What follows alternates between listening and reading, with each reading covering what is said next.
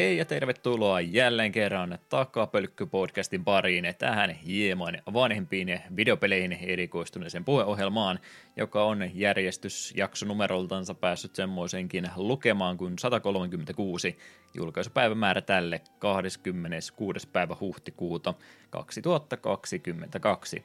Pääaina tällä kertaa meillä olisi G-Artistsin kehittämä Intelligent Gupe vuodelta 1997 myöskin nimellä Kurusi täällä Euroopan suunnalla, varsinkin tuo peli tunnetaan. Siitä ja vähän muustakin juttelemassa ovat Juha, onko tämä se paljon puhuttu laatikkoleikki, Lehtinen sekä Eetu, erittäin hyvä, täydellinen Kapanen.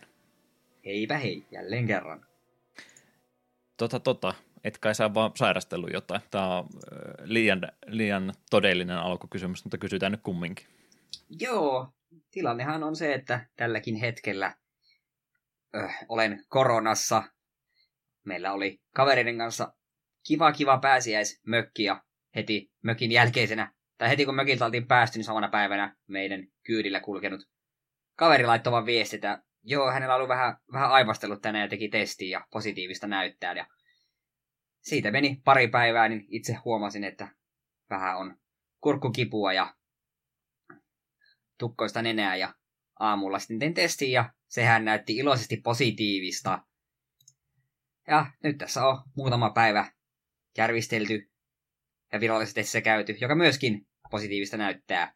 Mutta onneksi nyt ruvetaan olemaan jo voiton puolella, että se on varmaan kolme rokotetta, mitä on hakenut, niin olen selvinnyt aika vähillä oireilla. Tosiaan lähinnä kuivaa yskää, pientä kurkkukipua ja parina ekana päivänä oli melkoista väsymystä, että tuntui, niin kuin, että ei oikein mitään jaksanut tuossa. Muun muassa yhtenä, eh, hetkinen, mikä päivä se oli? Niin perjantaina makasin sängyssä ja katsoin Looney Tunesia, koska en muuhun mm-hmm. kyennyt. Aikuisten piirrettyjä siis katseltu kyllä, tällä kyllä. ajalla. Mutta se oli sentään se uusi Looney Tunes, missä Repe ja Väiski on kämpiksiä ja niin poispäin. Se oli itse varsin mainio koko sen ensimmäisen kauden tuijottelin HBOlta. Suosittelen sitä lämmöllä, ainakin koronassa se maistui oikein hyvin. Hmm. Joo, itsellä on vielä kolmannet satsit hakematta, mutta vähän, vähän se kuulostaa siltä, että kaikilla se taitaa nyt sitten tavalla tai toisella kiertää se, että jos ei mitään pohjalla olisi ollut, että minkähän monen pöpötauti siitä sitten olisikaan tullut, että parempi ehkä, että tuli nekin kaksi nyt jo ainakin haettua sitten. Mm. Mutta kyllähän se tuommoiselta on nyt vähän vaikuttanut, että aika, aika monella se tuntuu, tuntuu sitten oikeasti tulevankin. Mm, se on tavallaan hyvä, että se nyt kuitenkin tulee koettua pois alta. Hiukan harmillista vaan, että jos tästä nyt käy sillä tavalla, että tämä yskä jäi pitkäksi aikaa, niin sitten pitää koko ajan kaikille selitellä, että ei, ei, ei, että en ole enää koronassa, minulla on vain enää tämä yskä jäljellä. Kun ilmeisesti aika monelle on se jäänyt taas parikin viikkoa vielä oireiden, muiden oireiden loputtua, niin kuiva yskä jäädä. Mm. Ja Uskalla. huomisen vielä, eli maanantain olen vielä poissa töistä, kun viisi päivää pitäisi niin kuin olla oireiden alkamisesta, ja me itse rupesin laskemaan, että ei tule ihan täyteen sun tähän sunnuntaihin mennessä, niin olin työterveyteen yhteydessä, niin olivat sitä mieltä, että joo, että älä vielä huomenna mä töihin. Niin ainakin vielä huomisen joudun kotona olemaan lähes oireettomana, joka tarkoittaa sitä, että me tun- tulen todennäköisesti tuntemaan oloni varsin hyödyttömäksi, kun olisin käytetty työkykyinen, mutta koska tämä korona on korona, niin en voi mennä töihin, koska saatan yskiä. Mm. Eikä uskalla vahingossakaan yskähtää, kun tulee semmoinen olo, että täytyy selitellä tilannetta, että ei tässä mitään, että vähän vaan kurkkua kivistä. Jep. Joo, ihme kyllä, että ei teillekään tullut. Mä nyt on niitä omituisia harvoja, mitkä töissä vielä jaksaa kahdeksan tuntia päivässä maskia päässä pitääkin, että siinäkö syy sitten on vai missä, mutta epäilenpä, että eiköhän se ennemmin tai myöhemmin tuli teillekin tartutettua sitten. Mutta ei tosiaan silloin, kun siitä ajattelin siitäkin nyt jo reilusti yli toista vuotta, kun tämä homma alkoi, ei, ei haluttu silloin puhua siitä yhtään mitään, niin kaipa se nyt tässä kohtaa täytyy äänen todeta, että niin oli tässä tämmöinen koronakin sitten, kun kuuntelet tätä jaksoa siellä 2050-luvulla, niin kyllä, voi, kyllä. Voi, voi, muistella, että se oli semmoista vähän erikoisempaa aikaa. Tai sitten silloin haetaan jo 30 rokotetta. Niin, voi olla hyvinkin, että se on tämmöinen kausirokotus sitten, että ne, ketkä kokee sen tarvitsevansa, niin käy sen hakemassa joka vuosi ja muut sitten jatkaa normaalia elämää eteenpäin. Mutta, mutta jos semmoista kivaa ja epäkivaa harrastettu, niin miten kaikki pelaaminen ja muu siinä ympärillä, että onko sitä tämän kaiken kaauksen keskellä pystynyt harrastamaan? Joo, no voisit aloittaa ihan tuosta mökistä, jo, jota kautta se korona varmasti lopulta tuli. Siellä tosiaan oltiin koko pääsiäinen perjantaista maanantaihin. nautittiin hyvästä seuratta, pelattiin pierbongia, saunottiin, paljuiltiin ja totta kai minä nörttinä otin Switchin matkaan ja se oli myös ihan kovalla käytöllä myös silloin, kun en itse sen edessä ollut, että Mario Partia siellä pelailtiin paljon ja se on kyllä mielenkiintoinen peli tämä Mario Party, että mikään ei aiheuttanut niin paljon huutoa, naurua ja kiroilua kuin se. Sitä oli mukava sekä seurata että olla osallisena ja muuten mitä nyt kaikkia mahdollisia monin pelejä tuli, tuli siellä hakkailtua ja tuli myös kokeiltua ensimmäistä kertaa tuota Switchin N64-palvelua. Sehän mulla on ollut siitä, kun se tuli, mutta en ollut yhtään peliä vielä sillä pelannut, niin nyt sitten kaverin kanssa testailtiin Mario Golfia ja sehän oli oikein pätevä golfipeli. Tykkäsin en ehkä yksinään hirveästi jaksas pelata, mutta kahdestaan se oli varsin miellyttävä, kun se oli molemmille ensi kosketus kyseiseen peliin. Onko se alkuperäinenkin ollut kuinka, kuinka, kuinka erikoinen sitten, että onko se vaan golfisimulaattori Mario-hahmoilla, vai oliko se muutenkin kovin arcade-henkinen, että tuntuu ainakin se uusi olevan sitten on kaikkea niin paljon ylimääräistä, että onko tämä enää golfia ollenkaan? No siis yllättävän niin kuin perusgolfilta se tuntuu, että kyllä siinä vähän oli, että jos sait Mariolla teit täydellisen lyönnin, niin se pallo sitten tulee, mutta ei mitään sen erikoisempia erikoisskillejä tai vastaavaa ollut. Ja oli vähän hämmentävä, että hahmojen joukossa oli vaan, oliko sinne kolme vai neljä jotain perustyyppiä, joku Steve tai vastaavaa, että nämä, nämä nyt ei sovi tänne Mario ja Varion kanssa yhtään, mutta ihan miten vaan, siellä ne joukossa pyörii. Enemmän me kyllä tuota pelaan kuin Tiger Woodsia, mutta ei tuo ehkä mikään täysin arcade kuitenkaan ole. Mm. Että kyllä siinä sai mail, mailoja vaihdella ja tutka katsella, että ihan tuo verran tuulta on ja tuo, tuo verran pistää kierrettä palloon, niin saattaa käydä hyvin. Tuntui oikein main, mainiolta golfipeliltä. Voisi ehkä siis jopa kokeillakin, kun mäkin on vaan Game Boy ja Nessin tota, mikä Open Tournament golfia täyttää tullut vaan pelattu, että se on mun ainut Mario Golfi-kokemus ikinä. Mm. Ja se on kieltämättä ihan vaan golfipeli, mutta siinä nyt Mario on isketty lokoon, niin Mario Golfi melkein. Mm, kyllä muuten jotain mökiltä pelaamisen arvoista. eka kertaa pelasin sellaista korttipeliä kuin Unstable Unicorns, joka oli varsin viihdyttävä. Sitä sen kaveri, joka sen opetti, niin sanoi, että no, tämä toimii vähän niin kuin Magic. Ja tavallaan joo, siinä on stackia, Enter the Battlefield-efekti ja niin poispäin. Ainut ero on siinä, että kaikki kortit on jollain tavalla hyvin häiriintyneitä yksisarvisia, että siellä oli pukkakeunikornia ja kaikkea vastaavaa, että se ei ollut ihan lapsille lapsiystävällinen peli kuvitukseltaan, mutta varsin viihdyttävä, tykkäsin kyllä. Siinä tapahtui paljon asioita ja siinä pystyi muodostamaan hämmentäviä komboja, etenkin kun oli paljon kortteja, mitkä lainaa vastustajan yksisarvisia vuoron ajaksi ja todella paljon yksisarvisella efekti, kun se tulee pöytään, niin tekee asioita, niin tämä tapahtuu myös silloin lainatessa, niin siitä tuli semmoisia hienoja ketjureaktioita. Nyt kun minä lainaan tämän, se aiheuttaa tämän efektin, jonka, jolla minä teen tämän, joka aiheuttaa tämän efektin, ja hirvittävä väärä juttuja tapahtui. Mutta tykkäsin, ihan hauska peli oli se. Ei ollut My Little Pony lisenssipeli nyt todellakaan kyseessä.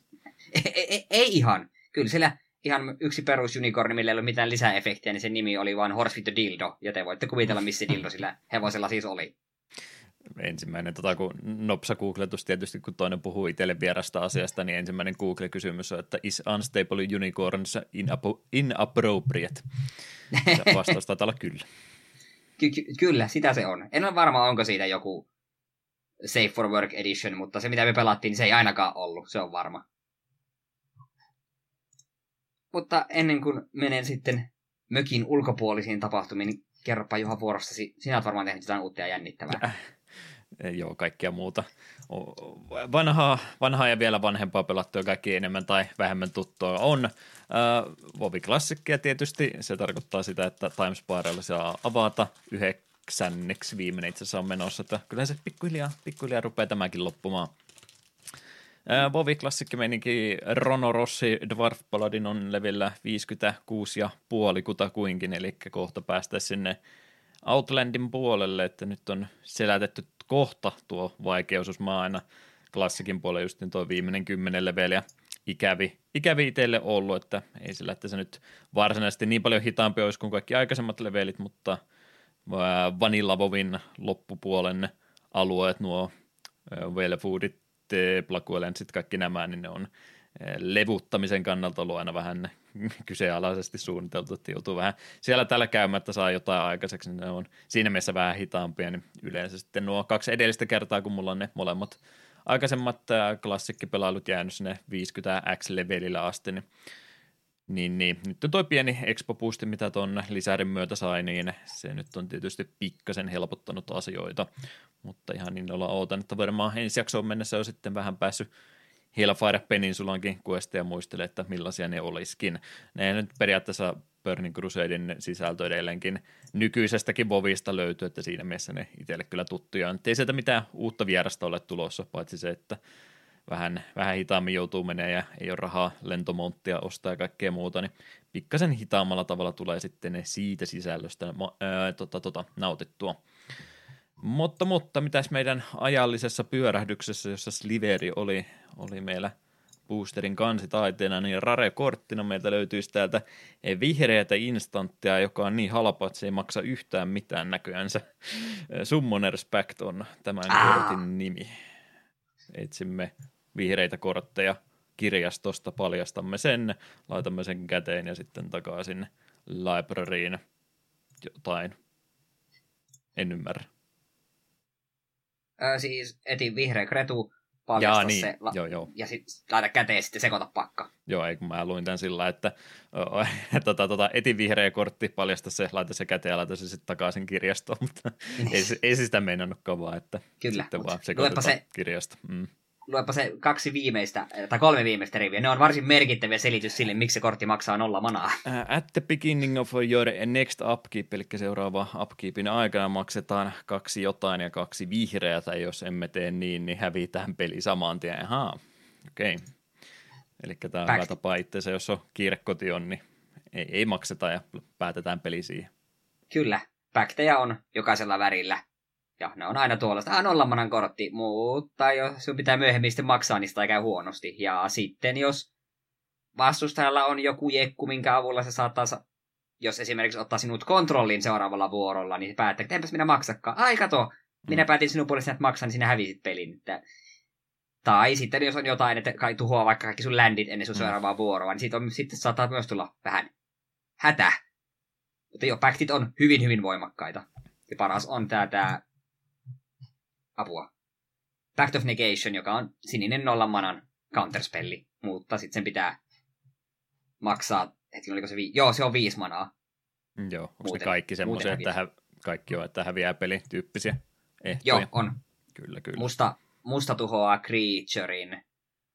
Mm, ne on niinku ne tärkeimmät, sininen, musta ja vihreä. En muista punaista ja tuolla tuota valkoista ulkoa. Kyllä, kyllä kyseisen päktin takana sitten tainvarpattu kortti, joka taitaa ihan tavallinen semmoinen olevan, mutta mainittakoon, kun aina kivoja, kun on vähän vanhempi, vanhempi taidetyyli kyseessä, niin punainen creature, human warrior, semmoinen jealous conscript-niminen neljä ja yksi punainen, kolme kolmonen creature, jolla on haaste. Ja, ja tämä kun Battlefieldille tulee, niin saamme kontrollin permanentista vuoron loppuun asti. Ja saadaan myöskin antapäätä se. Ja se saa hasten myös täksi vuoroksi. Tällä, tällä kortilla on kauhea kiire jonnekin. Kaikki saa haste. Joo, on varsin punainen efekti, että otetaan vuoron ajaksi vastustajan creature hallintaan. Ja Silos Constricts on siinä mielessä näppärä lappu, että koska tuo on Enter Battlefield-efekti, niin jos sulla on joku keino palauttaa se käteesi tai muuten kikkailla, niin saat sen efektin uudelleen ja uudelleen. Ja se, mikä tekee punaisista tuommoista efektistä tehokkaita, on se, että jos sulla on joku kyky, joku keino uhrata olentoja, jotka sun hallinnassa, niin siihen nappaat vastustajan parhaan kretun, vedät sille sitä turpaan, sitten vielä uhraat sen pois alta. Niin vastustajalle jää kaikin puolin vaan paha mielisestä tilanteesta. Vanha, vanha iänaikainen punamustan suunnitelma siis. Kyllä. Ja punaisella itselläkin on efektiä, muun muassa fling, mikä, no, kuten nimessä, flingaa creaturein vastustajan naamaan. Mm. Niin sehän nyt on semmoinen öö, se, että apua, tämä englanninkielinen termi adding insult to injury. Niin. Jos punainen jotain creaturea heittää vastustajan suuntaan, se on todennäköisesti kuplin, joka siellä lentää sitten. No sekin, se on totta. Ainakin kovasti nähnyt kortteja, missä goblineita vähän kaltoin on kohdeltu tällä tavalla, että oletan, että se on creature-tyyppi, jota tässä hommassa harrastetaan kovasti. Vanha kunnon Goblin Grenade. Yksi punainen mana, sac- sacrifice goblin, itse viisi damage. se on yhdellä manalla tosi paljon damage. Kyllä, kyllä. Tokeni oli vaan sen takana, niin eipäs, eipäs ollut sen jäänempi boosteri meillä tällä kertaa. Syksy asti näitä onneksi vähän jäljellä ja sitten meidän mm. täytyy, täytyy tästä segmentistä luopua, kun hinnoittelu nousee niin kovaksi, että eihän kenelläkään enää varaa näitä ostaa. Otetaan jotain halvempia kortteja sitten siitä eteenpäin. Ja ehkä jotkut, jotkut jotka ei MTGstä välitä pätkän verran, niin innolla jo odottaa, että viimeisetkin on kohta availtu. Mm. Joo, mu- nyt vasta, niin. ennen kuin mennään eteenpäin, niin huvikseni katsoin Seloskon Fritzin hintaa ja sitten me häkellyin, kun tähän sanoo target permanent. Sinne pakko ottaa creature, voit vie vaikka sen parhaan artefaktia uhrata sen, tai vie vaikka landin. Okei, tuo on monipuolisempi lappu kuin edes muistin. Mm. Voit varata vaikka Planeswalkerin. Oikein näppärää. Itse asiassa tykkään tästä kortista. Miksi minä en omista näitä yhtään kappaletta? Mä vaan tuijotan tota settilokoa ja sen väriä, että onko se minkään arvoinen, ja sitten kun tämä Warpedikorteissa ei ole, ei ole merkattu ollenkaan, että mikä se harvinaisuus on, niin en, en mä osaa arvioida, en mä osaa lukea näitä kortteja ollenkaan. Öö, olen, olen yksinkertainen alku... myös mies. Rare se on alkuperäiseltä niin kuin, arvoltaan. Kyllä, kyllä. Ei se ole montaa euroa, mutta kuitenkin hyvä lappu.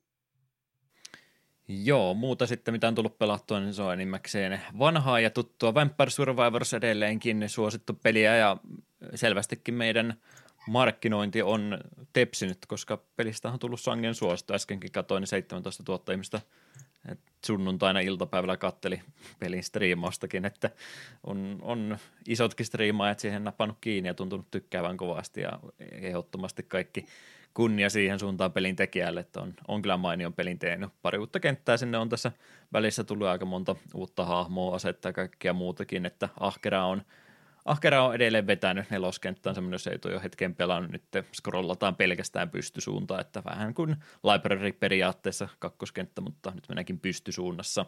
Plus sitten on muutama semmoinen, tai ainakin yksi semmoinen asettelu, mikä tekee nimenomaan vahinkoa vaan pystysuunnassa, niin se on, se on äh, uusi hahmo, joka aloittaa sillä, niin se on kyllä aika, aika tota kuuma, kuuma veitsi voirasian siinä kentässä, että on sangen helppo sillä se voittaakin.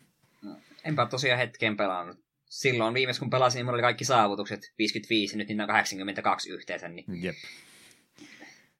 Oi, oi, oi. Kyllä se jossain kohtaa pitää siihen palata, koska onhan se nyt niin mainio tapaus. Mutta...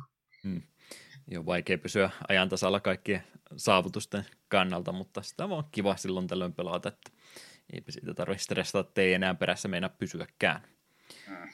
Jes, mitäs kaikkea muuta vanhaa? Tässä on tullut pelattua? Formulat, uusi kausi on menossa ja mulle tuli sellainen fiilis, että kyllä Formula 197 oli aivan loistava alkutunnari aikanaan, niin tuli jostain kauhean pakottava tarve ruveta sitten 97, 97 Formulaa pelaamaan, kävin sen sängyn alta hakemassa ja laittamassa pleikkari kakkoseen ja kuului semmoinen köhin, että totesi, että joo, pistetäänpä sittenkin emulaattorilla homma pyörimään, niin onnistuu homma vähän paremmin, mutta hauskaa arcade ajamista tuolta, tuolta aikakaudelta, että on, on, on kyllä viihdyttävää vielä ollut. Huomaa vaan siinä, kuinka itsestäänselvyytenä tänä päivänä analogi ohjauksen ottaa, että noin vanhat vanhat ajopelit, missä sitten oikein tarkkaa yrittää ajolinjoja ja muuta saada, niin pelkällä D-padillä napauta, napautanko mä nyt kaksi kertaa vai kolme kertaa, että mä saan käännettyä tämä äh, nokkani justiin oikea asento on tässä mutkassa, niin on, on kyllä vähän semmoista, että siinä mielessä nykypäivänä asiat on paremmin, mutta välillä tuommoinen yksinkertainenkin ajaminen niin varsin viihdyttävää on.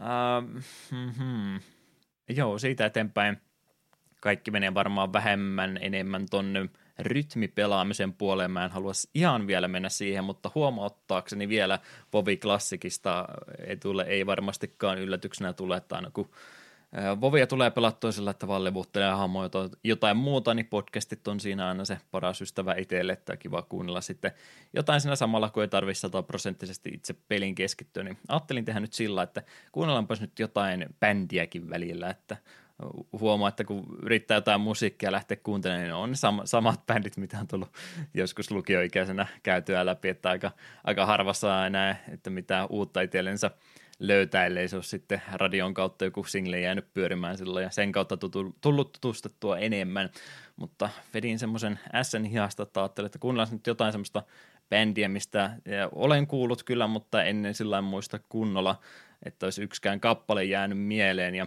tuli tuolta Eetun vanhoista suosituksista vastaan, niin mä kuuntelin Baby Metallin koko oi, oi, oi. diskografian läpi ja herran jumala, kyllä. Tytöt vetää hyvin. Ei voi Aivan. muuta sanoa. Pirun kova bändi ja uskomaton live-esiintyjä. On joo.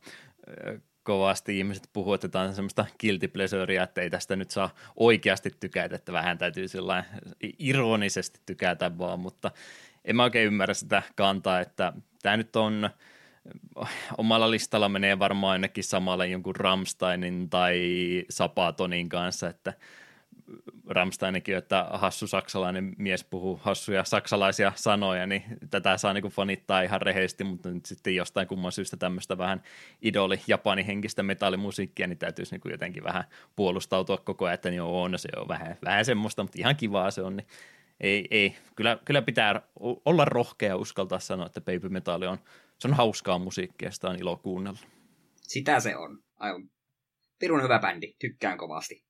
Nyt jää... Ja niin kuin aidosti, aidosti. Niin. Nyt jäi vähän harmittamaan, kun se silloin pari vuotta sitten puhuit, kun ne kävi Suomessa, että kävit paikan päällä katsomassa, että jos olisin tiennyt bändin laadusta silloin, niin olisi pitänyt mukaan lähteä, mutta valitettavasti ei, ei, tilaisuus on nyt menetetty. Ehkä ne tulee vielä joskus uudestaan.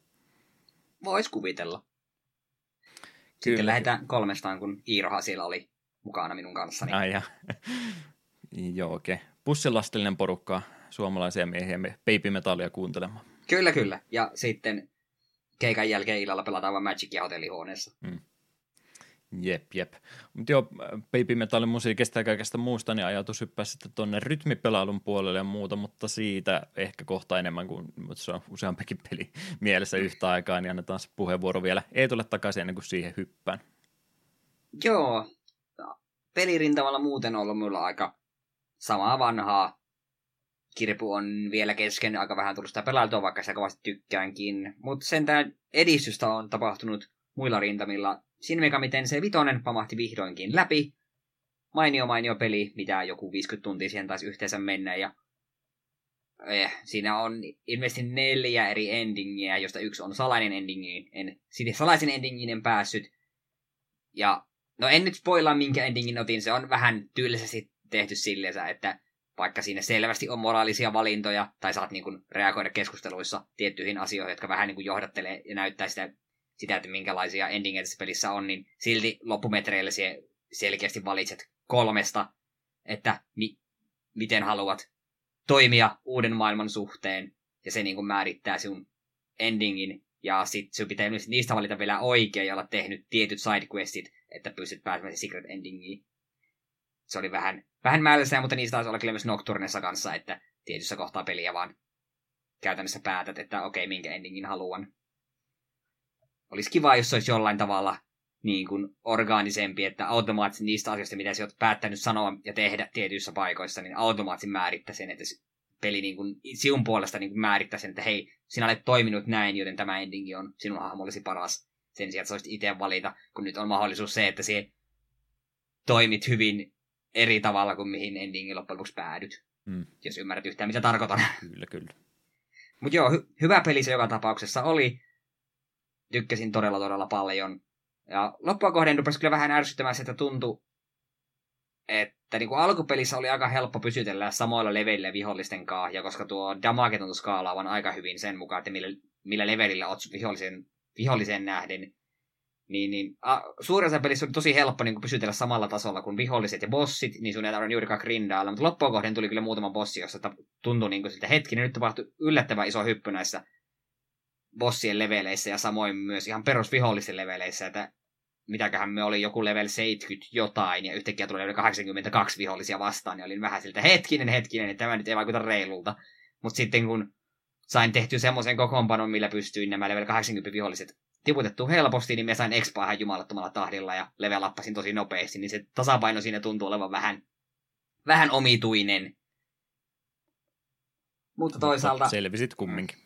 Selvisin kumminkin. Ei se kauhean helppoa loppua kohden ollut, että kyllä siinä use, yhä useampi bossi alkoi kyllä olla semmoinen, että et enää pystynyt pelkästään tekemään itsellesi hy- hyviä affiniteja, vaan joko ne ohitti sun kokonaan sun resistanssit, tai sitten ne käyttivät vaan All Mighty-spellejä, mitkä joka tapa, jota vastaan ei voinut olla resistansseja, niin Vaikea tapaus se oli, mutta ei niin vaikea kuin Nocturne, tai siis Lucifer's Call. Mutta hyvä peli kuitenkin. Jos perinteiset japsirupet on mieleen, niin kyllä tuon ehdottomasti pelaamisen arvoinen. Öö, ja sen lisäksi voisi vielä mainita, että Elden Ring on kanssa edistynyt ihan jonkin verran. Useamman ison bossin olen kukistanut nimiltä mainittuna Radanin ja Rykardin kävin pieksämässä ja olen nyt tuolla pääkaupunkia tutkimassa.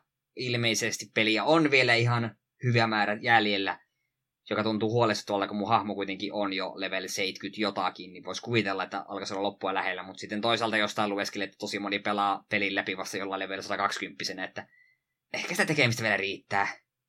Hyvä peli se kuitenkin edelleen on. Ja Mimic Tier, joka ai- aiheutti paljon keskustelua pelin julkaisu alla, että mitä ihmettä tämä esine on aivan, aivan rikki ja tekee tosi monista bossitappeluista triviaaleja. Sitä on nerfattu, mutta voin syvällä, rin, syvällä kokemusrinta sanoa, että se on edelleen ihan pirun tehokas summoni. Olen sitä muutamassa viime bossissa käyttänyt ja se on hauska katsoa, kun bossin HP vaan sulaa. Mm. Saattaa olla jonkun mielestä cheappiä, mutta aivan sama. Minun mielestä Elden Ringia ja muitakin Soulsia saa pelata sillä tavalla, mikä itselle tuottaa tyydytystä. Ja tosiasia on, että vaikka sulla on Mimic Tier käytössä, niin jos et osaa väistellä bossin hyökkäyksiä, niin sulle käy silti hyvin, hyvin kylmästi. Ei voi ihan siis easy modeksi vielä kuitenkaan luokitella. Ei sentään. Ei sentään, ei sentään. Tosin sit sitä me kyllä on pohtinut, jos tuota tosiaan on jo nerfattu kertailla, että miten pirun tehokas se on ollut ennen nerfausta. Mm. Mut siinä oikeastaan mun pelailut tähän hätään, niin viimeisenä mulla olisi oikeastaan vattu katselupuolta, mutta olisiko sulla Juha jotain rytmipelailusta puhuttavaa ennen sitä? Joo, voi mä nekin tässä läpi käydä. Joo, vähän, vähän jäi semmoinen fiilistä ja silloin tällä nyt tulee aina tota Rock Bandi kolmosta vielä pyöriteltyä koneessa, mutta, mutta öö, mitenkäs mä missä järjestyksessä mä tämän asian po- po- pohjusta kävin muita rytmipelejä läpi, mitä siinä sitten olisi vaihtelun vuoksi voinut pelata, niin tuo Pleikkarin neloselle julkaistu Amplitude, eli Harmonixin kehittämä rytmipeli tuota 2015 vuodelta, että sekin jo sen verran vanhempi on. Kyseessä on siis noiden Pleikkari 2 heidän pelijulkaisujen pohjalta tehty, päivitetty versio. Oikeastaan tuo Rock Band Blitz Arcade julkaisu oli myös semmoinen, mikä hyvin samanmoista pelimekaniikkaa käytti, eli käytännössä kolmen, kolme leiniä linjaa, missä nuotteja tulee vastaan ja pitää sitten ne eri raitojen välissä, välillä käytännössä vaihdella, eli amplitudessakin siellä oikeastaan jokainen soiti on sitten omalle, omalle tämmöiselle linjalle ja laitelle, ja niiden välillä pitää vaihtaa. Niin tuota nyt tuli pelailtua taas pitkästä pitkästä aikaa, kun ei ole, tuli vähän sellainen fiilis, että voisi rytmipelaamista enemmänkin harrastaa, niin ihan, ihan pätevä, varsin pieni pakettihan tuo sinänsä on, että varsin, varsin pieni, pieni kokonaisuus on. Itse oikeastaan eniten siinä se silloin jo julkaisussakin hääritti tämä näin, ja sama ongelma oli mun mielestä Rock Band Blitzissäkin, että mulla aika moneen asiaan riittää. Nopeus, pysyn perässä, osaan lukea mitä sieltä tulee, enkä rupea paniikissa vaan rämpyttää mitä sattuu, mutta näissä peleissä, mitä Harmonix on tehnyt, niin se raitojen välillä vaihtaminen on, on tosi vaikeaa ainakin itselle aina ollut, eli jos nyt kuvittelee sellaisen, vaikka Guitar Hero on joskus pelannut, että täytyy sitten eri soittimien välillä siinä vaihella, niin se on pirun ikävää, kun siellä tota, painat sen viimeisen, viimeisen tota, painalluksen sieltä tietyltä soittimalta, että sen täytyy itse manuaalisesti sinne seuraavaan vaihtaa, ja joskus sitten varsinkin, jos siinä sitten on äh, sillä, että siinä on monta tyhjää, tyhjää tota, soitinta välissä siinä tapauksessa, kuvailen siis sillä että siinä ei ole ole just siinä viereisillä tota, kaistoilla ei ole tällä hetkellä mitään soimassa, ja sun pitäisi niin vaihtaa sinne jonnekin monta, monta riviä sivuun päin, niin sieltä tulee kumminkin saman tien seuraava napin painallus melkein 0,1 sekuntia sen jälkeen, niin mä en itse oikein pysy sellainen perässä kautta, mä en osaa niin kierroon katsoa koko ajan, että kun mä sen viimeisen painalluksen tällä rivillä teen, niin mitä siellä ruudun toisessa laidassa just heti seuraavana tulee, ja siellä voi monesti olla, olla sitten sillä, että rummut vetää ihan kauheata sooloa tässä näin, kun passo vaan rämpyttää jotain yhtä painiketta putkeen, niin siinä tulee helposti kompoja pudotettua, ja tuossa pelissä se on sitten aika, aika iso isku, vaikka sä et montaa nuottia huti painaskaan, mutta kun sä kompoa sellainen suhtava säännöllisesti pudotat sen takia, että sä et osaa vaan lukea sitä peliä oikein, niin se on, se on oikeastaan se ykkös ärsyke, mikä mulle tuossa pelissä on. Mutta siinä nyt huomasin, että siellä on sitten yksi vaihtoehtoinen tapa, että peliä pystyy tuon Frequency PS2-pelin mukaan pikkasen muuttamaan, että se on käytännössä semmoinen silinteri, jonka ympärillä sä pyörit, niin huomasin, että se on vähän helpompi, helpompi seurata sitä pelitilannetta, kun sä sen ihan asetuksen meet vaihtamaan, niin tuolla nyt ainakin menestystä pikkasen enemmän huomannut. Mutta mut, ihan muutama tunti vaan sitä tuli pelattu, että ei, ei ole semmoinen peli, että kokisin siinä koskaan pisteitä tai muuta yrittää maksimeita koskaan ottaa. Tämmöistä hauskaa pelailua silloin tällöin, niin sitä on tuosta Amplitudesta aikanaan saatu. Ja muistan, että silloin kun itse konsolikin tuli hommattu, niin oli ihan siis eka peli, mitä mä Pleikkarin nelosella pelasinkin. Ei mikään system selleri tosiaan ollut, mutta kumminkin oli semmoinen peli, että kun, kun tuli konsoli hommattua, niin tiesin, että tuo on semmoinen peli, mikä haluaa sitten ihan ensimmäisenä oikeastaan pelailun laittaa – mutta muuten tosiaan rockbandin sijalle jotain olisi, olisi kaivannut, kaivannut tota musiikkipelaamista ja tämmöistä ja vähän samanlaista tuli katteltua YouTube-sisältöä ja muutakin, että mitä nuo kaikki muut oikein suosittelee pelattavaksi, että mitä tänä aikana suosittu on, niin mobiilipelaaminen on yllättävän suosittua ollut tuo rytmipelien puolessa, mikä on semmoinen totuus, mikä on pitkään kyllä tiennytkin jo, mutta ei oikein puhelinpelaaminen koskaan itselle, itselle semmoinen tämmöisessä asioissa varsinkaan kiva ollut. Mä yritin nyt yhtä, yhtä puhelin rytmipeliä pelata hetken aikaa, mutta sama ongelma edelleenkin on, että en mä oikein tykkää peukaloilla ruutua taputella, että mä en sitä sellainen – sillain, no varmasti se on ihan hauskaa pelaamista ja kun katsoo sitä määrää, kuinka paljon niitä pelejä maailmalla liikkuu, niin ymmärtääkseni myös hyvin suosittua semmoista se on, mutta mulle se ei oikein, oikein iskostunut, iskostunut vaan ruutua naputtaa, että mä niin kuin jotain haluaisin, että onko se sitten joku kitaraohjaaja tai rockbandin rummut tai tämmöinen, että jotain, jotain meteliä pitää saada myöskin aikaiseksi, että se ei riitä, että mä vaan ruutua näppäilen, niin niin, niin. Mä niin kovasti haluaisin sen Rockbandin nelosen kyllä jossain kohtaa kikkaa. Mä nyt yhden, yhden kanavan ehkä keksin, miten se voisi onnistua, mutta en vielä ihan siihen lähtenyt, niin mä tein nyt vähän erikoisemman pelihankinnan, mistä mä oon ei tule aikaisemminkin maininnut, ja se on mulla täällä lattialla oikeastaan, mä halusin ottaa sen tähän näin. Eli mä lähdin tota, tälle linjalle, mistä ei tule puhun aikaisemmin, koska noiden ohjaimien kanssa on aina vähän – vaikeita rytminpelien kanssa, jos sä myöhästyt niiden kanssa. Ja nyt huomasin, että oli vuosien tauon jälkeen vihdoin VPD tullut jälleen, niin mä hoikasin, hommasin taikorummun itselleni. Eli tuon Taikono Tatsujinin Switch-versionkin vielä. Sitä suositeltiin tuon Pleikkarin aloisen version yli, koska tämä on sitten ihan johdollinen ohjain ja voi sitten ne tietokoneen kanssakin käyttää, jos haluaa sitä jossain – tota, tota, panipeleissä tai tämmössä pitää, mutta onko Eetu ikinä taikoa nähnyt missään, ymmärrätkö miten peliä pelata? Joo, tiedän kyllä miten pelataan. Jossain vaiheessa sitä harkitsin hankkimistakin, mutta sitten se vaan jäi. Joo, nyt ihan lämmin suositus, että jos, jos kiinnostaa, niin oli ihan tämä Horin tekemä vähän parempikin rumpu sitten tässä kyseessä, mitä mä tässä iloisesti hakkaa ja varmaan mukavasti kuuluukin, niin tämä oli se juttu nimenomaan, mitä mä kaipasin, että täytyy olla joku ohjain, mitä mä saan kaltoin kohdella huitoon menemään, niin tuon kanssa on ollut kyllä nyt tässä pari iltaa varsin mukavaa. Täytyy varmaan toi Switch vaan aina tätä varten siirtää tuohon tähän tietokonekäyttöön, kun on pikkasen parempi ruudun päivitys tässä PC-ruudulla plus sitten isolta ruudulta, mullakin on aika lähellä sohva tota isoa ruutua, mulla rupesi eka kertaa elämässä tulee vähän ää, tota, tota, motion sicknessia rytmipelaamisen takia, kun isoa ruutua piti ja nopeasti scrollaavaa ruutua seurata, niin täytyy varmaan vähän pienempään ruutuun vaihtaa, niin on sitten mukavampi tuotakin pelata. Tuosta tosiaan tästä Draman fanista, mikä tämä oli tämä, mitä mä oon nyt meni ostamaan, niin on se Pleikkari 4 versiokin olemassa, missä on pikkasen eri musiikkia.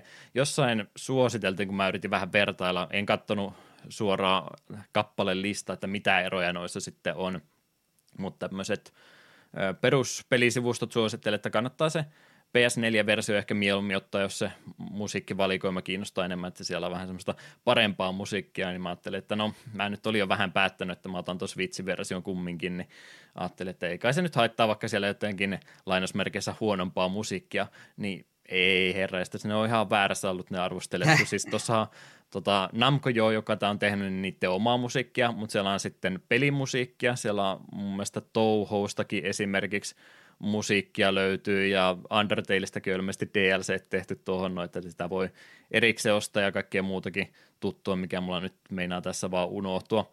Unohtua tässä näin kun en, en ole vielä kaikki ehtinyt pelaa, mutta siellä on sitten siis ihan anime-tunnareitakin, siellä on One Piece alkuperäinen tunnari esimerkiksi ihan pelin mukana tulee, eh, Evangelionin tunnari löytyy, sieltä Pop Team Epicin tunnari löytyy, kaikkea, kaikkea erikoista, että se joka sanoo, että tuossa on huonompi soundtrack, niin eh, vaikka en ole nähnyt mitä Pleikkarin nelosella on, niin mä oletan jo, että tämä on, tämä on väärä mielipide, että tässä on kaikki, mitä tuommoisen pelin tarvitaan. Mutta paljon DLCtä ja muuta, ja itse ohjaankin vaikuttaa ihan hyvälaatuiselta, kun toi on toi Horin tekemä. Mä olin vähän väärin ymmärtänyt, kun mä luulin, että tässä tulee joku halppisohjaajan mukana, mutta se olikin tämä kehutumpi Horin versio tästä näin, joka, joka nyt vielä paketista otettuna on aika jämäkään oloinen, että se on aika kovaa huitoakin, että se nuottia rekisteröi, mutta se on ilmeisesti ihan tämmöisen tämän pelisarjan kautta äh, tota, tota, ohjaan tyypin ongelma, että ne on vielä vähän, vähän turhan tiukkoja tässä vaiheessa, kun saa sen paketista auto, että ilmeisesti tuo herkkyys paranee sitten ajan myötä, tai tuota ohjanta voi sitten vähän mudatakin, jos sitä haluaa, haluaa pikkasen. Se oli justiin silloin, muistelee noita vanhoja aikoja, kun vielä solukämpissä ja näissä asui, niin ei oikein tullut sitten rockbandin rumpujakaan niin harrastettua, kun en viittinyt olla meteli, metelin aiheuttaja, ja kyllähän pelkästään pedaalinkin polkeminen jonkin verran alakerran naapurilla varmastikin päävaivaa aiheutti, mutta nyt kun itsekseen tällä asuu, niin nyt saa huitoa niin kovaa, saa pistää menemään niin kovaa kuin ikinä vaan haluaa. Mm, mutta se on aina plussaa. Se on, se on parasta nyt viime aikoina ollut, että Taikono Tatsuji, niin se on selvästikin mun uusi rakkaus ja mä en pelaa kohta enää mitään muuta kuin tuota.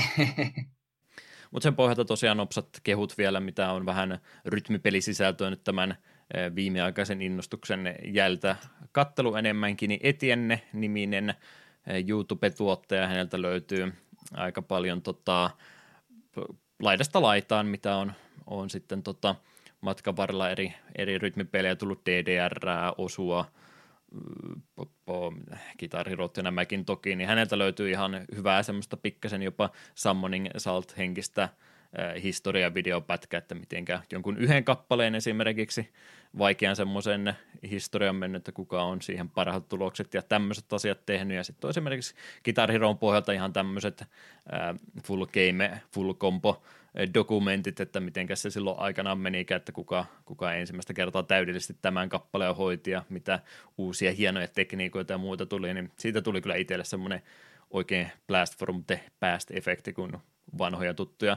Niin me silloin, kun Score Hero tota, oli semmoinen sivu, jota tuli itsekin joka päivä selailtua, niin, niin sieltä tuli sitten noita vanhoja, vanhoja asioita muisteltua 05, 06, 07, 08 aikakaudelta. Ja aika paljon ihmetteli itsekin, että tuli itsekin jo ääneen huudettu, että kuka se taas ollakaan, kuka tämän kappaleen ekana alta pois hoisi ennen kuin hän, hän sitä mainitsi, että hyvin on tuonne takaraivoon näköjään sitten nämäkin vanhat historian tiedot jäänyt, joita ei missään historian kokeessa kumminkaan koskaan minulta kysytty, mutta hienoa muistaa, että ainakin jotain asioita vielä niiltäkin ajoilta muistuu.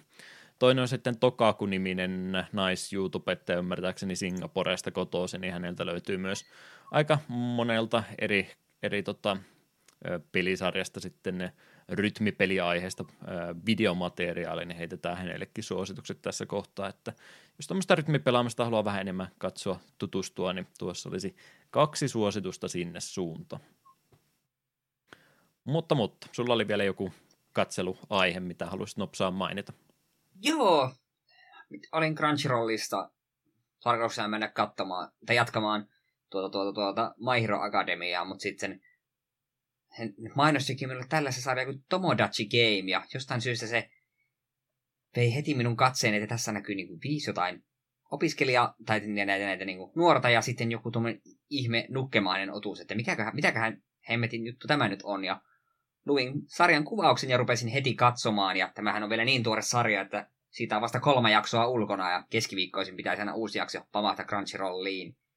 Ideana on viisi ystävystä, jotka vannovat, että he ovat parhaita ystäviä aina, ihan sama mitä tapahtuu, kunnes sitten koko viisikko kidnapataan ja he heräävät tällaisesta oudosta tilassa ja siellä on tällainen ilmeisesti heille, heidän lapsuudestaan jostain lapsuuden ohjelmasta tuttu hahmo.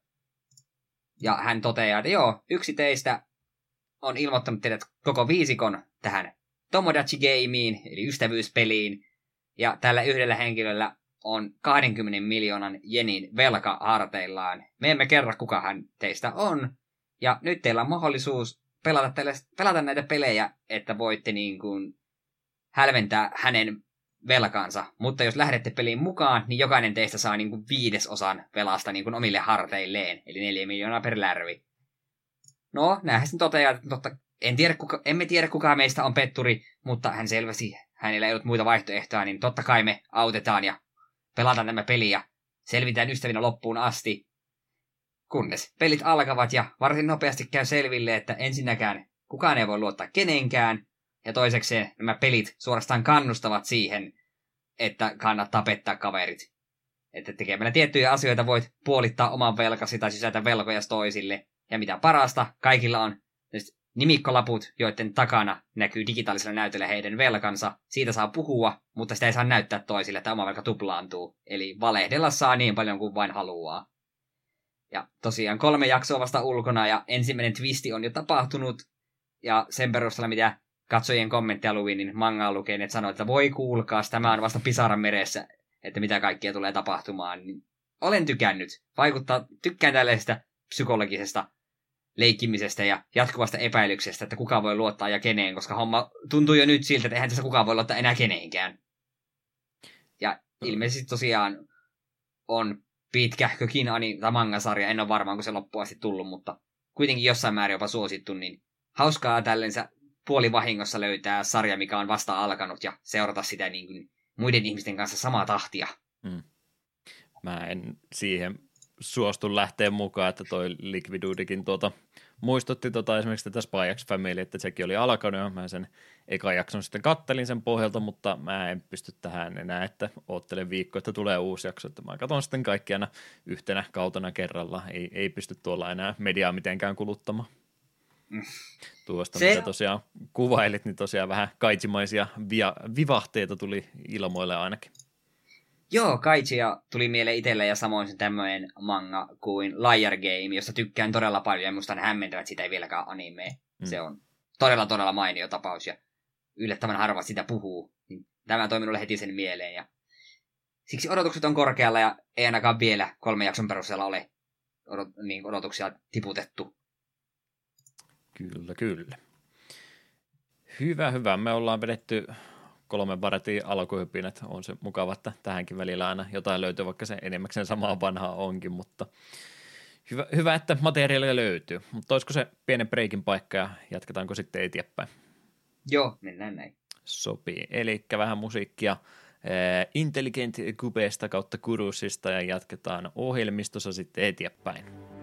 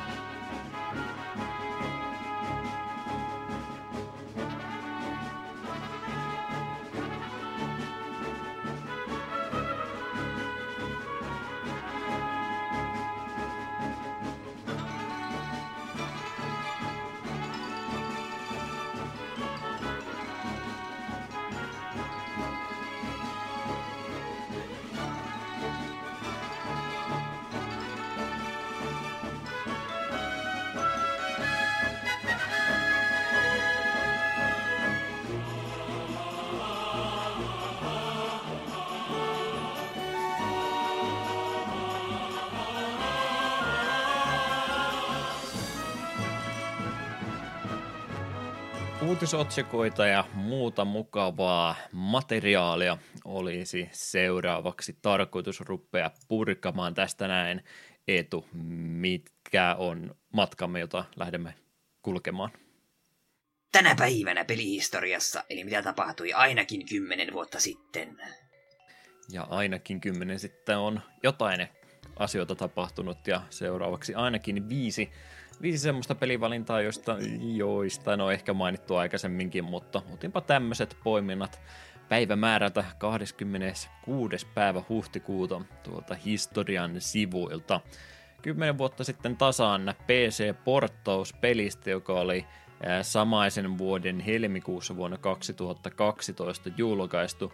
Kyseessä on pelitapaus PC-alustalta nimeltä Binary Domain, joka siis Steamille tänä päivänä 10 vuotta sitten julkaistiin. Peli, jonka olen varmaan alennuslaareissa kaikkialla muualla nähnyt moneen kertaan ja en ajatellut pelistä yhtään sen enempää ennen kuin nyt, kun huomasin, että tämähän on muuten Ryuka Kotoku Studion kehittämä peli. Eli tästä oli PS3 ja 360 versiot olemassa jo vähän aikaisemmin ja siitä sitten tosiaan PC-porttaus tuli nytten tänä päivänä ulos. Kyseessä olisi kolmannen persoonan räiskintä pelaamista, jossa ammuskellaan suojan takaa, niin kuin monet pelit tuohon aikaan oli, ja e, tiimipohjaista liikehdintää siinä harrastetaan. Tarinan puolesta seikkaillaan tuolla 2000-luvun loppupuolella, ilmasto on lämmennyt sen verran kovastikin, että tulovat ovat peittäneet 75 prosenttia maan tästä tällä hetkellä, mitä tänä päivänä katsottaisiin pintapuolista äh, pinta-alaa, niin valtaosa siitä on nyt jäänyt sitten veden alle ja se on aiheuttanut sen, että elintila on vähän joutunut mukautumaan tähän näin ja aika paljon ihmishenkiäkin on matkan varrella menetetty.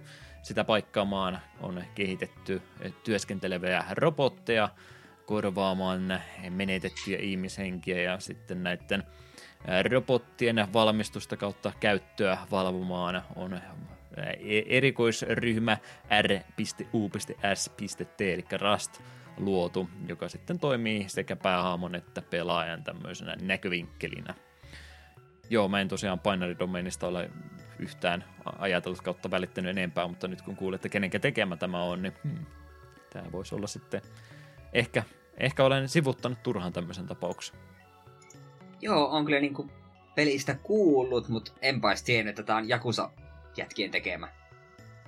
Joo, näyttää kansi tai että muutkin tätä sitä Capcomin länsimaa invaasion alaista tuota tuotantoa ollut. Ei nyt hirveän kaukanakaan siitä, mutta oma, oma ihan eri studionsa siellä takana on, että pienehkö kiinnostus tähän jopa tämän pohjalta saattoi tullakin. Mm siitä sitten hypätään jopa 20 vuotta, tai ei siitä 20 vuotta, mutta tästä päivästä 20 vuotta taaksepäin tuonne 2002 vuoteen asti, josta löytyy pelijulkaisu, josta varmasti on tässäkin segmentissä aikaisemmin ollut puhetta ja ei maininnut muutenkin, mutta emmehän me voi sivuuttaa Mega Man Zeroa, joka Game Boy Advancelle Japanissa tänä päivänä julkaistiin. Inti Creates oli tässä kohtaa tosiaan vetovastuu jo saanut näiden Megaman pelien luomisesta. Vuosisatoja on jo kulunut siitä, kun X ja Zero mittelivät Sigmaa vastaan, ja sitä seuranneena aikana sitten rauhaa turvoisivat aivan uudet hahmot, jotka estivät sitten tuon Maverick-viruksen leviämistä, mutta nyt tuo samainen armeija on ruvennut kuitenkin uuden mysteerisen johtajansa ohjastamana muuttumaan entistä julmemmaksi organisaatioksi.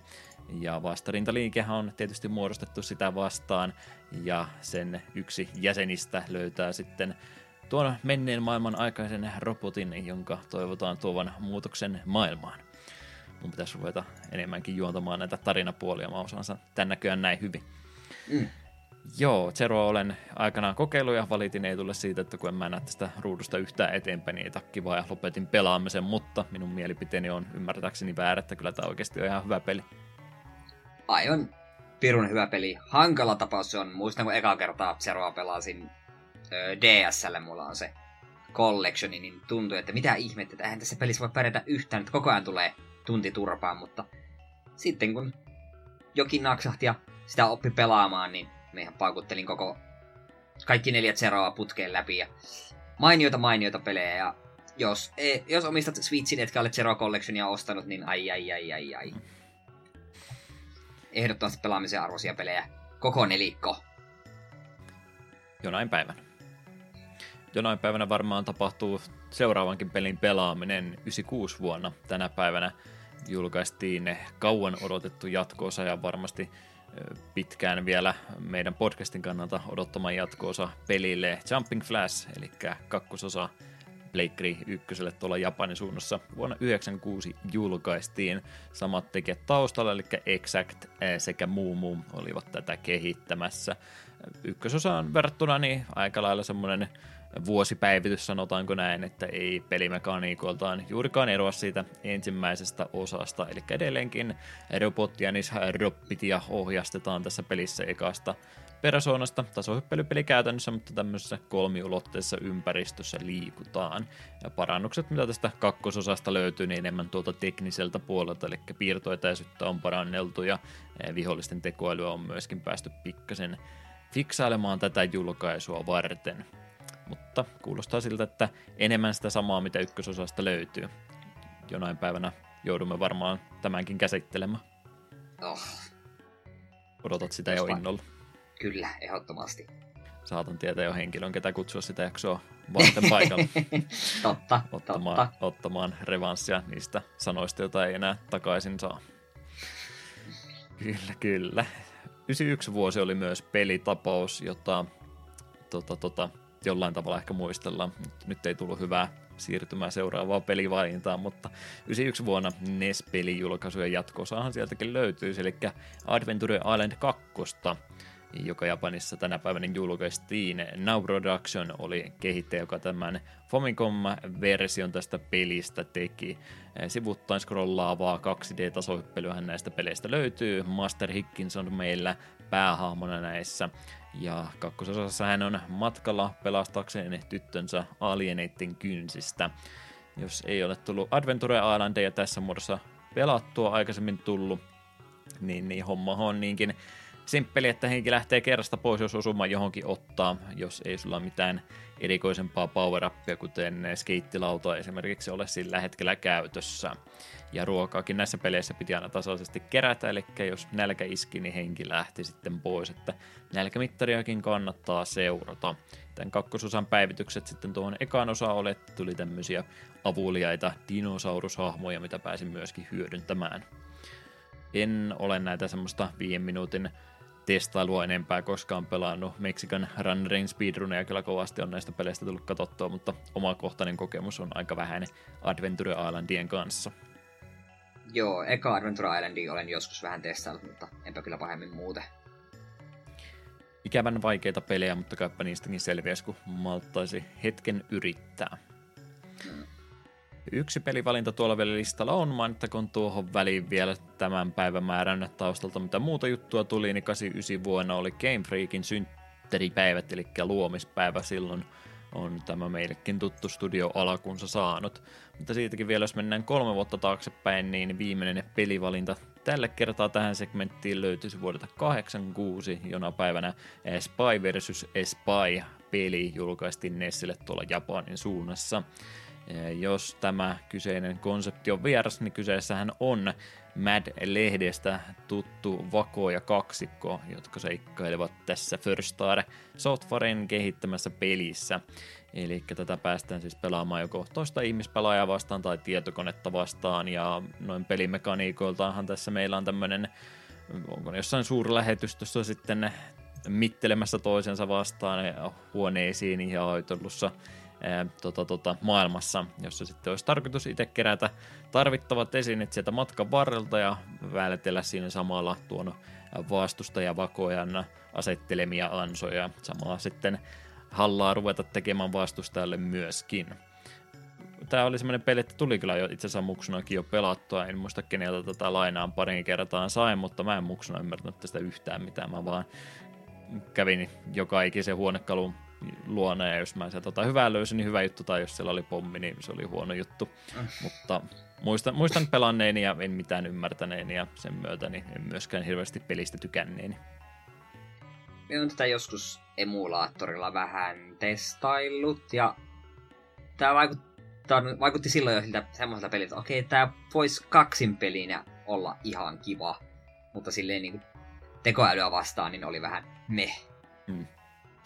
Ihan nokkela konsepti, ei siinä mitään, mutta ehkä toteutus ei ollut, ollut niin hyvä kuin mitä se paperilla kuulosti.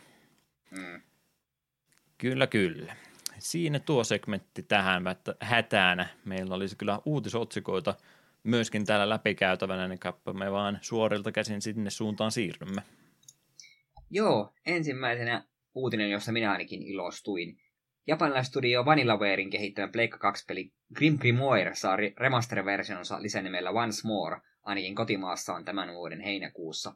Pleikka 4 ja Switchille tehtävä päivitys julkaistaan Nippon Ichi Softwaren toimesta. 2D-strategiapeli öö, peli julkaistiin alun perin vuonna 2007, ja studion muitakin saman aikauden pelejä, kuten Odin Sphere ja 13 Sentinels ja Aegis Rim on aiemmin remasteroitu ja lokalisoitu englanniksi, joten mahdollista länsimaan julkaisun ilmoitusta kannattaa siis seurata. Äh, minä olen joskus tämän podcastin historian aikana puhunut, miten hyvä peli Odin Sphere on, ja etenkin Odin Sphere, tämä, tämä remasteri on aivan pirun hyvä peli, ja hyllystä se löytyy. Ja Grim Grimoire on semmonen, mitä joskus yritin se Pleikka 2 etsiä, mutta ei ainakaan järkevää hintaa löytynyt, se sitten jäi. Niin olen ihan mielissäni, että pääsin tämän pelin vihdoinkin mahdollisesti kokemaan. Vielä kun saatas se, mikä, oliks, mikä ihme se, Murasame, Demon Blade, se kun vielä saatas nykykonsoleen, niin ai että, mm. siinä vanillavara niin koko tuutilta. Ehkä siis ostolistalla saattaa tuommoinen olla. Joo, kyllä me en itse asiassa tarkalleen muista, minkälainen tuon pelin pelimekaniikka on, mutta se oli silloin, kun oli kovin Odin Sphere-fanitus mulla päällä, niin silloin tätä Grim Grimoirea kanssa kuolailin, vaikka en edes muista tosiaan miltä, miltä peli edes näyttää. Joo, tuo nyt ei varsinaisesti, kun mainitaan, että se tulee Pleikkari neloselle ja Switchille, niin se, että vaikka ne nyt on näissä julkaisuissa pikkasen vanavedessä ollutkin, kun Pleikkari Vitonenkin jo hetken aikaa ollut, niin eipä se, että se siitä nyt sitä PS5-versiota ei tule, niin en mä tiedä, onko se onko se graafisesti yhtään se erikoisempi. Latausajat tai kumminkin olla nopeampi, jos sä nelosen kiekun tuonne vitoseen laitat, niin sekin on ihan hyvä päivitys olla. Niin, totta. Jos ne sen Switch-versio haluaa tehdä, niin se sitten varmaan myös pikkasen rajoituksia aina aiheuttaa. Mm. Mutta eipä taida, eipä taida tuohon nyt se enempää menoa haitata. Jep. Sitten puhutaan taas Switchin onlineista – Mega Drive-tarjonta nyt päivittyy jälleen, ja valikoimaan lisättiin pelit Shining Force 2, jee, yeah! Sonic the Hedgehog Spinball, en ole pelannut, mutta jee, ja Space Harrier 2, jee. Mielestäni tää oli ihan hyvä kolmikko, etenkin Shining Force 2, maistuu maistuu, pelaan sen mielelläni uusiksi. Uh, Sonic spinballia pelaaneena mä sanon, että ei jee, mutta okay, ah, mu- muuten, okay. muuten olen samaa mieltä sun kanssa. Ja hauska idea, mutta en, en tykännyt pelaamisesta. Aivan. No, pitäisi sitten testata. Mutta Shining Force 2 odotan, odotan innolla, että no niin, nytkö, nytkö se lähtee. Saa ihan lailli- laillisesti kyllä pelata sitä, niin kyllä se, kyllä se täytyy. Ykkönen oli yllätys itselle, vaikka niin yksinkertainen Joo, ja... olikin, niin silti oli hauska. Joo, kakkonen on vielä parempi, mm. ihan niin kuin kaikin puolin. Hyvä kuulla. Sitten viimeinen isompi uutinen. Vuonna 2011 Koreassa ja 2012 muualla alkunsa saanut MMO Tera laittaa lapun luukulle tänä kesänä. Pelin viimeisin länsimaalainen julkaisija Gameforge pahoittelee kehittäjän puolesta tehtyä päätöstä. Olen Terasta kuullut nimeltä ja ehkä joskus pelikuvaakin nähnyt, mutta en voi väittää, että tuntisin ketään, joka sitä pelannut. Joo, MMOilla ollut ne, jotka tuossa vaiheessa alkunsa saanut, niin yleensä, yleensä näin aika nopeasti käynytkin, että ihmettä tämäkin se kymmenen vuotta sitten kestänyt on. On varmaan joku Josh Strifehacein videon kyseisestä pelistä nähnyt, mutta ei mitään muistikuvia mm. sitten ole, tai en niitä tunnista toisesta koreamammoista ollenkaan, joten oletan, että taistelupikineitä kaikilla naisahmoilla ja – jotain pientä tyttöhahmoa sinne vielä joukkoon mukaan niin, ja paljon grindaamista, niin eiköhän se ole Korea MMO siinä. Ja tänä päivänä sitten vielä oikean rahan maksut siihen päälle, niin ai että mikä paketti. Tuli kaikki terapelaajat nyt siinä siis haukuttua läpi, että toivottavasti ei ollut meidän kuuntelijoiden joukossa yhtään terafania. Tuskin, ainakaan kauan. Mm. Ei tätä menoa ainakaan. No, joudutte jotain muuta peliä keksimään sitten tänä kesänä, kun tuokin lopettaa. Tokihan on mahdollista, että tulee taas, mä en muista mikä nyt se on nimeltään se yksi eurooppalainen julkaisija, joka just tämmöisiä vapaut kuolema kynnyksellä tai jo kuolleita muita itsellensä ostanut, että tuleeko sitten vielä jotain tämmöistä, tämmöistä servua sen pohjalta myöhemmin, niin se on tietysti aina mahdollista, mutta tuskinpa nyt semmoista teräklassikkia tässä ruvetaan ihan hirveästi hehkuttamaan, että joku semmoista rupeaisi alusta asti tarjoilemaan. Mm. Jeps, jep. Sitten vielä pika-uutiset, jotka ovat tavallisia uutisia, joista en jaksanut enempää muistinpanoja tehdä. Täältä löytyy juttuja, kuten muun muassa tämä House of the Deadin remake, joka Switchille jo julkaistiinkin, niin tämä olisi nyt sitten tulossa muillekin alustoille 28. päivä tätä kuuta, eli ihan pari päivää tämän jakson julkaisun jälkeen on PC, Pleikkari ja Xboxin versiotkin pelistä saatu. Onko toi hauskaa pelata tuommoista, jos ei siinä voi näppäimistöllä kirjaimien rämpyttää? onko se sitten seuraava, kun mä rupean näitä rytmipeliohjaimia hommaamaan, niin nyt mun pitää sitten valopistoileihin seuraavaksi siirtyä. Talo täyteen erilaisia muoviohjaimia. Mm, no, totta. Hauskaahan sekin. Jeps, jeps. Sonic 2 oli kova elokuva ja kovia olivat myös Sonicin vanhat pelitkin uusimmista, en lähde ottamaan kantaa, mutta vanhat ainakin oli kovaa, kovaa settiä ja tuo Origins-kokoelma, joka jo aikaisemmin kerrottiin, että semmoinen olisi tulossa, niin sekin sai nyt sitten päivämäärän, että milloin tämä olisi tulossa, ja 23. päivä kesäkuuta, eli Sonic 1 julkaisupäivä taisi tässä olla, olla samoisena päivänä, niin sille oli laitettu nyt tällekin kokoelmalle julkaisupäivää. Paketistahan siis löytyy ykkönen, kakkonen, kolmonen Knuckles ja Sonic CD, ja hinta oli aika reilut, eli 40 olivat laittaneet hintaa tuolle paketille. Kuulostaa vähän pykälän ylihinnoiteltullut. Joo, aha, siinä tosiaan hyviä pelejä paketissa paljon ja tälleen, mutta eikö se olla vaikka 25 euroa? Mm. 40 tuntuu vähän paljolta. No, 25 euroa se on jouluna sitten alennuksessa jo, että ehkä sen sitten siihen hinta, jos haluaa, niin hetken vaan odottaa, niin varmasti alennuksinkin tuommoinen paketti jossain vaiheessa tulee. Mm.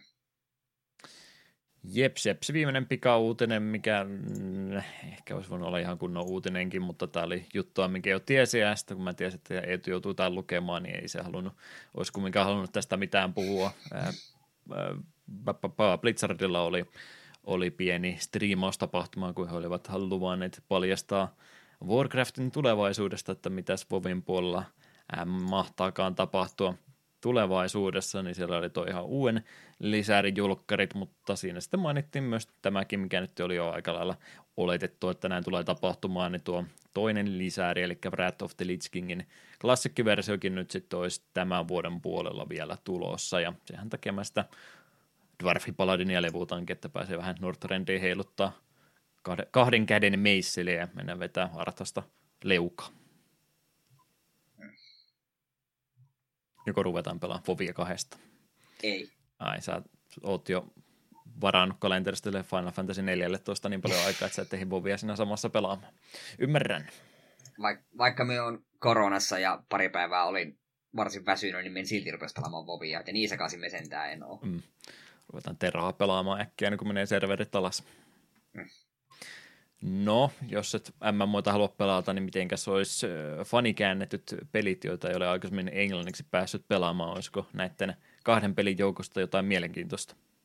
Joo, no, katsotaanpa. Ekana täällä on Honey in the Sky. Facein kehittämä smuppi TurboGrafx 16 vuodelta 89. Pysty suoraan scrollaavassa räiskinnässä ohjattavana hahmona on pilarin muotoinen Honey, jonka lentoasentoja täytyy kiertää itsensä ympäri, jotta se osaa ampua haluttuun suuntaan. Käännöstiimi otti vapauden lisätä pelille kolmannen, kolmen painikkeen ohjaintuen, jotta pelihahmon kiertämisen, kiertämisen vastakkaisenkin suuntaan onnistuisi. Kiitokset tästä päätöksestä kuuluvat Fillerille, Capicille ja Diego Ribeiralle. En voi väittää, että olisin kuullut tällaisesta muvista.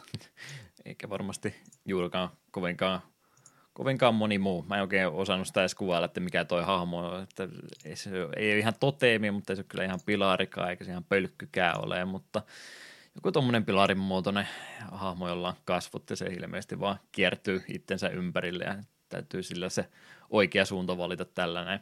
Ja hieno juttu jo, jos tosiaan alkuperäisessä ollut vaan, että on kaksi painiketta, jos ohjaimella olet halunnut pelata, että sä joko pyörit myötäpäivään tai ammut, niin hyvä, että on sitten se kolmaskin painike olemassa, jos haluat, haluat nopeammin kääntyä toisen suuntaan, niin ei tarvi melkein koko kierrosta tehdä sen takia, että joudut pikkasen vasemmalle takaisin tähtäämään. Äh, hei, me tiedä, miltä tuo näyttää. Tuo näyttää Animal Crossingin Kyroidilta. Okay. Ne on sellaisia ihmeellisen näköisiä patsaskukkeleita. Ihan on Kyroidin näköinen. Okei. Okay. Ehkä tämä on siis johonkin oikeaan japanilaiseen asiaan pohjautuva esine asia, mutta en vaan osaa sitä siihen yhdistää. Sitten Harmful Park, Skytink-systeemin kehittämä Qtem Up Pleikkari 1 vuodelta 1997. Sivuttain scrollaava parodiustyylinen peli sijoittuu huvipuistomaisemiin. Tohtori Tequila on saanut huvipuistolaitteen muuttumaan vihaiseksi ja aggressiiviseksi, joten puistosta on tullut taistelukenttä. Pelaajan ohjelma aluskin on varsin poikkeamallinen genren muista vastaavista, sillä se ampuu muun muassa hillokarkkeja ja jäätelöjä. Ja kääntäjänä Hilltop. Tähän kuulostaa hupaisalta. Mm. Joo, Ainakin värikäs. Joo, tämä on varmaan jossain videolla tullut vastaankin, ainakin tuo Parksana ja Smuppi jotenkin olla jo jostain pongannut. Voi olla, että on juurikin tämä peli, mitä aikaisemmin tullut nähtyä onhan nämä smupit vähän semmoiset, että näitä voi kyllä pelata ilman mitään fanikäännöstäkin, niin ei näin mitään välttämättömyyksiä ole, mutta helpottaa toki, toki menunavigointia, jos jotain valintoja isompia joutuu tekemään, että näinkin ollaan tehty. Mm. Hyvää settiä siis, siitä pari kivaa smuppipeliä lisää listalle, jos niitä on tullut pelattua enemmän. Näin ollen olisi tämä osio hoidettu nätisti alta pois. Aika olisi se pieni breikki pitää ja sitten ruvetaan jakson pääaista juttelemaan.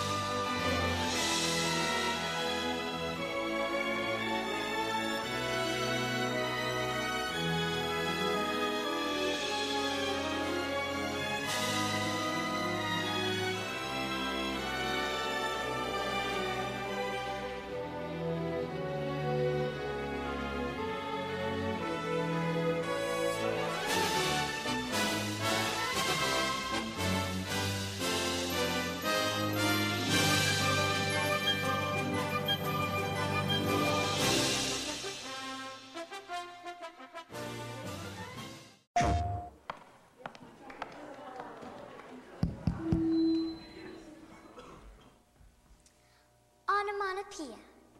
O N O M A T O P O E I A. Think you're really smart? Then try Intelligent Cube, the painfully tough new brain twister. Get ready to think or die. PlayStation.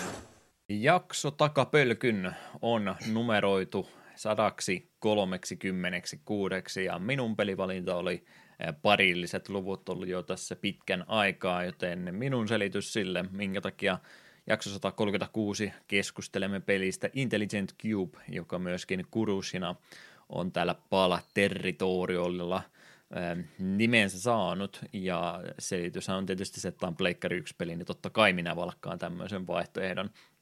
Mulla on semmoinen sellainen projekti tässä vähän, vähän sivussa ollut, että mä yritän tuolta Pleikkari 1 klassikin pelivalinnasta ottaa pikkuhiljaa kaikki pelit läpi, niin täytyy aina pari vuodessa yrittää sellainen etu huomaamatta saada listalle, niin ehkä kymmenen vuoden päästä ne kaikki on sitten tullut läpikäytyä. Mutta itselle sellainen tuttu tapaus, kuten varmasti monelle muullekin, eli tuolta Pleikkari 1 demo vanistahan tämä ainakin omasta, omasta tota paketista silloin aikanaan löytynyt. Sen kautta tuli Kurushi, jonka nimellä tuota peliä ainakin siinä vielä mainittiin, niin ensimmäistä kertaa pelattu, pelattua on, on mieleen kyllä hyvinkin jäänyt ja jäänyt vaan sitten semmoinen ajatus, että no kun ei ole kyllä sitten sitä koko versiota koskaan tullut pelattu, että moni tuntuu pelistä sen demon verran tietävän, mutta ei se enempää, niin nyt toisi minun mielestä hyvä aika koko versiota lähteä pelistä pelaamaan. Onko tulla käynyt samaten vai onko sulta jäänyt eh, kurushit, jos nyt sitä nimeä enemmän käytetään, niin kokonaan välistä? Aika varma, että serkuilla, kun oli Pleikka 1, niin niillä oli demolevy, millä tämä tosiaan oli. Niin on sitä silloin ehkä aavistuksen testannut ja todennut pienenä lapsena, että eihän meidän tästä ymmärrä yhtä, miten tätä peliä pelataan, ja sit se on vain jäänyt. Mutta Pleikka 1 klassikistahan se löytyy, niin silloin taisin sitä myös testailla, kun se tuli hankittua. Ja en kyllä silloin arvannut, että tämä joskus voisi olla jakson aiheena. no, kaikki Pleikkari 1 pelit on potentiaalisia jaksoaihta niin kauan kuin minä olen tätä hommaa tekemässä. Mm. kyllä, kyllä tuttua pelejä ainakin jossain tapauksessa siis molemmille on ja hyvä nyt tosiaan teidänkin puolesta kuuntelijoiden, jotka ovat ehkä tuota demoa vaan kokeilleet, niin katsotaan nyt sitten, että mitä materiaalia sieltä pelistä koko versiosta ehkä tulikaan sitten tulevaisuudessa löytymään. G-Artists on studion nimi, joka on tosiaan tämän pelin aikanansa kehittänyt. 87 on vuosiluku, kun he ovat alkunsa saaneet, ja Tokio tietysti, kuten monelle muullekin studiolle, niin isossa isossa japanilaisessa kaupungissa niin on tämäkin studio alkunsa saanut. Alkuperäinen nimi tällä oli Kene Creative House, tämä G-Artists nimi oli sitten 91 vuonna muuttunut käyttöön ja viimeisin nimi, jolla se tänäkin päivänä tunnetaan, on Epics nimellä. Ei X, vaan e- Epic, niin kuin C lopussa ja S vielä perään, niin ei se koteta tähän Jenkki isompaan studioon, joka myöskin ehkä jotain pelejä on saattanut matkan varrella tehdä, jotka eivät ole Fortniteja.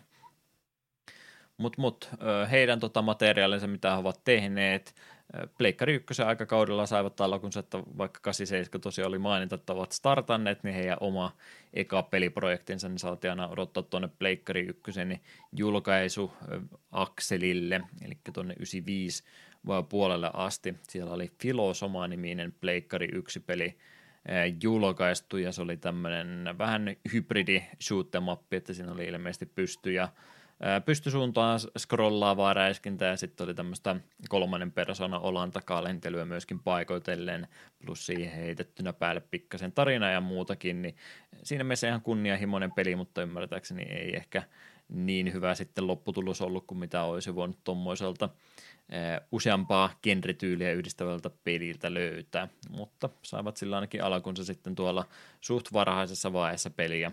Heillä oli vähän tapana, että projektit aina lykkääntyi, että tämäkin oli tarkoitus olla jo 94 vuoden peliä, mutta se sitten meni tuonne 95 puolelle asti.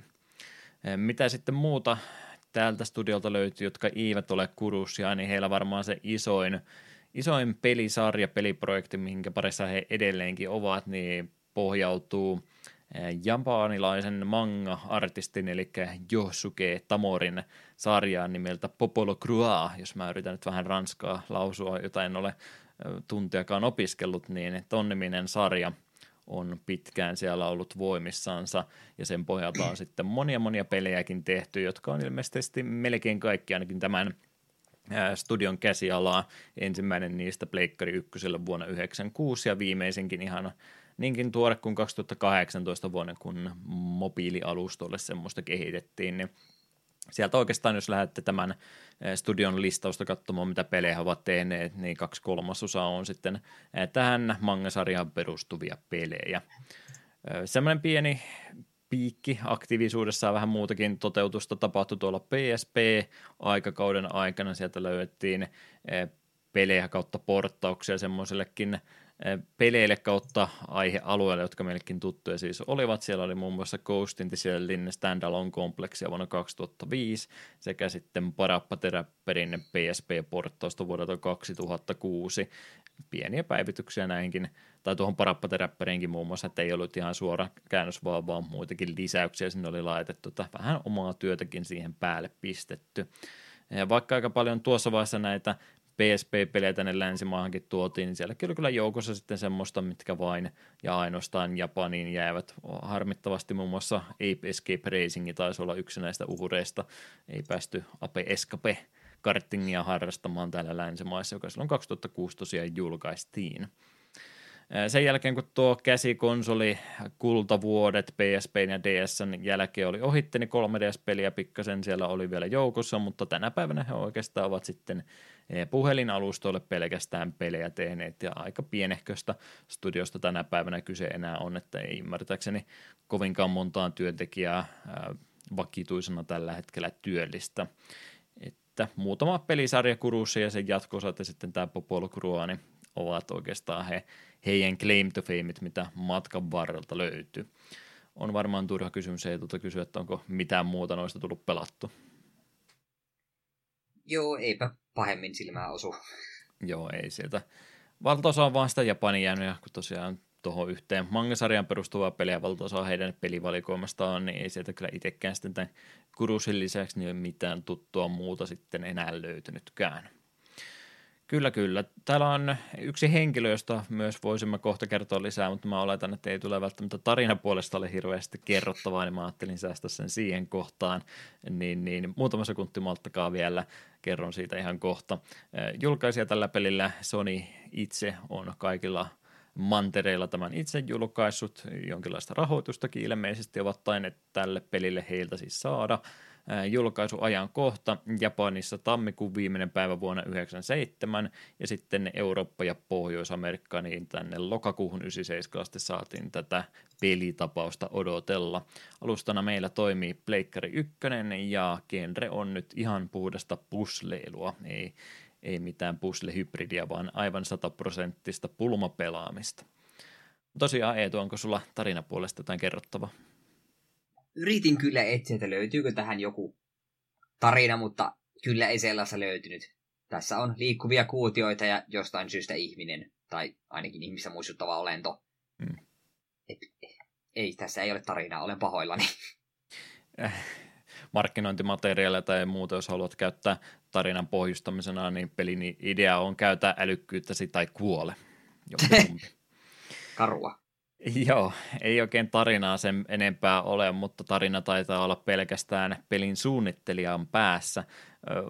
Ei ole käytännöksi muodostunut senkään jälkeen aika harvassa näköä, että heitetään sitä kehittäjän nimeä peli alkuteksteihin, mutta Kurusista se löytyy ja peli iloisesti ilmoittaa heti alkusekuntia aikana, että tämä on Masahiko Sato-peli ja sitä tekstiä et ole sitten enää missään muussa pelisarjassa nähneet valitettavasti, että on oikeastaan tähän pelisarjaan vaan paneutunut henkilö tämän ajatuksen taustalla hän on tosiaan siis tämän ihan pelimekaniikan suunnitellut ja taustatietoa, niin hän on tätä ennen mainosalalla kaikkein eniten vaikuttanut.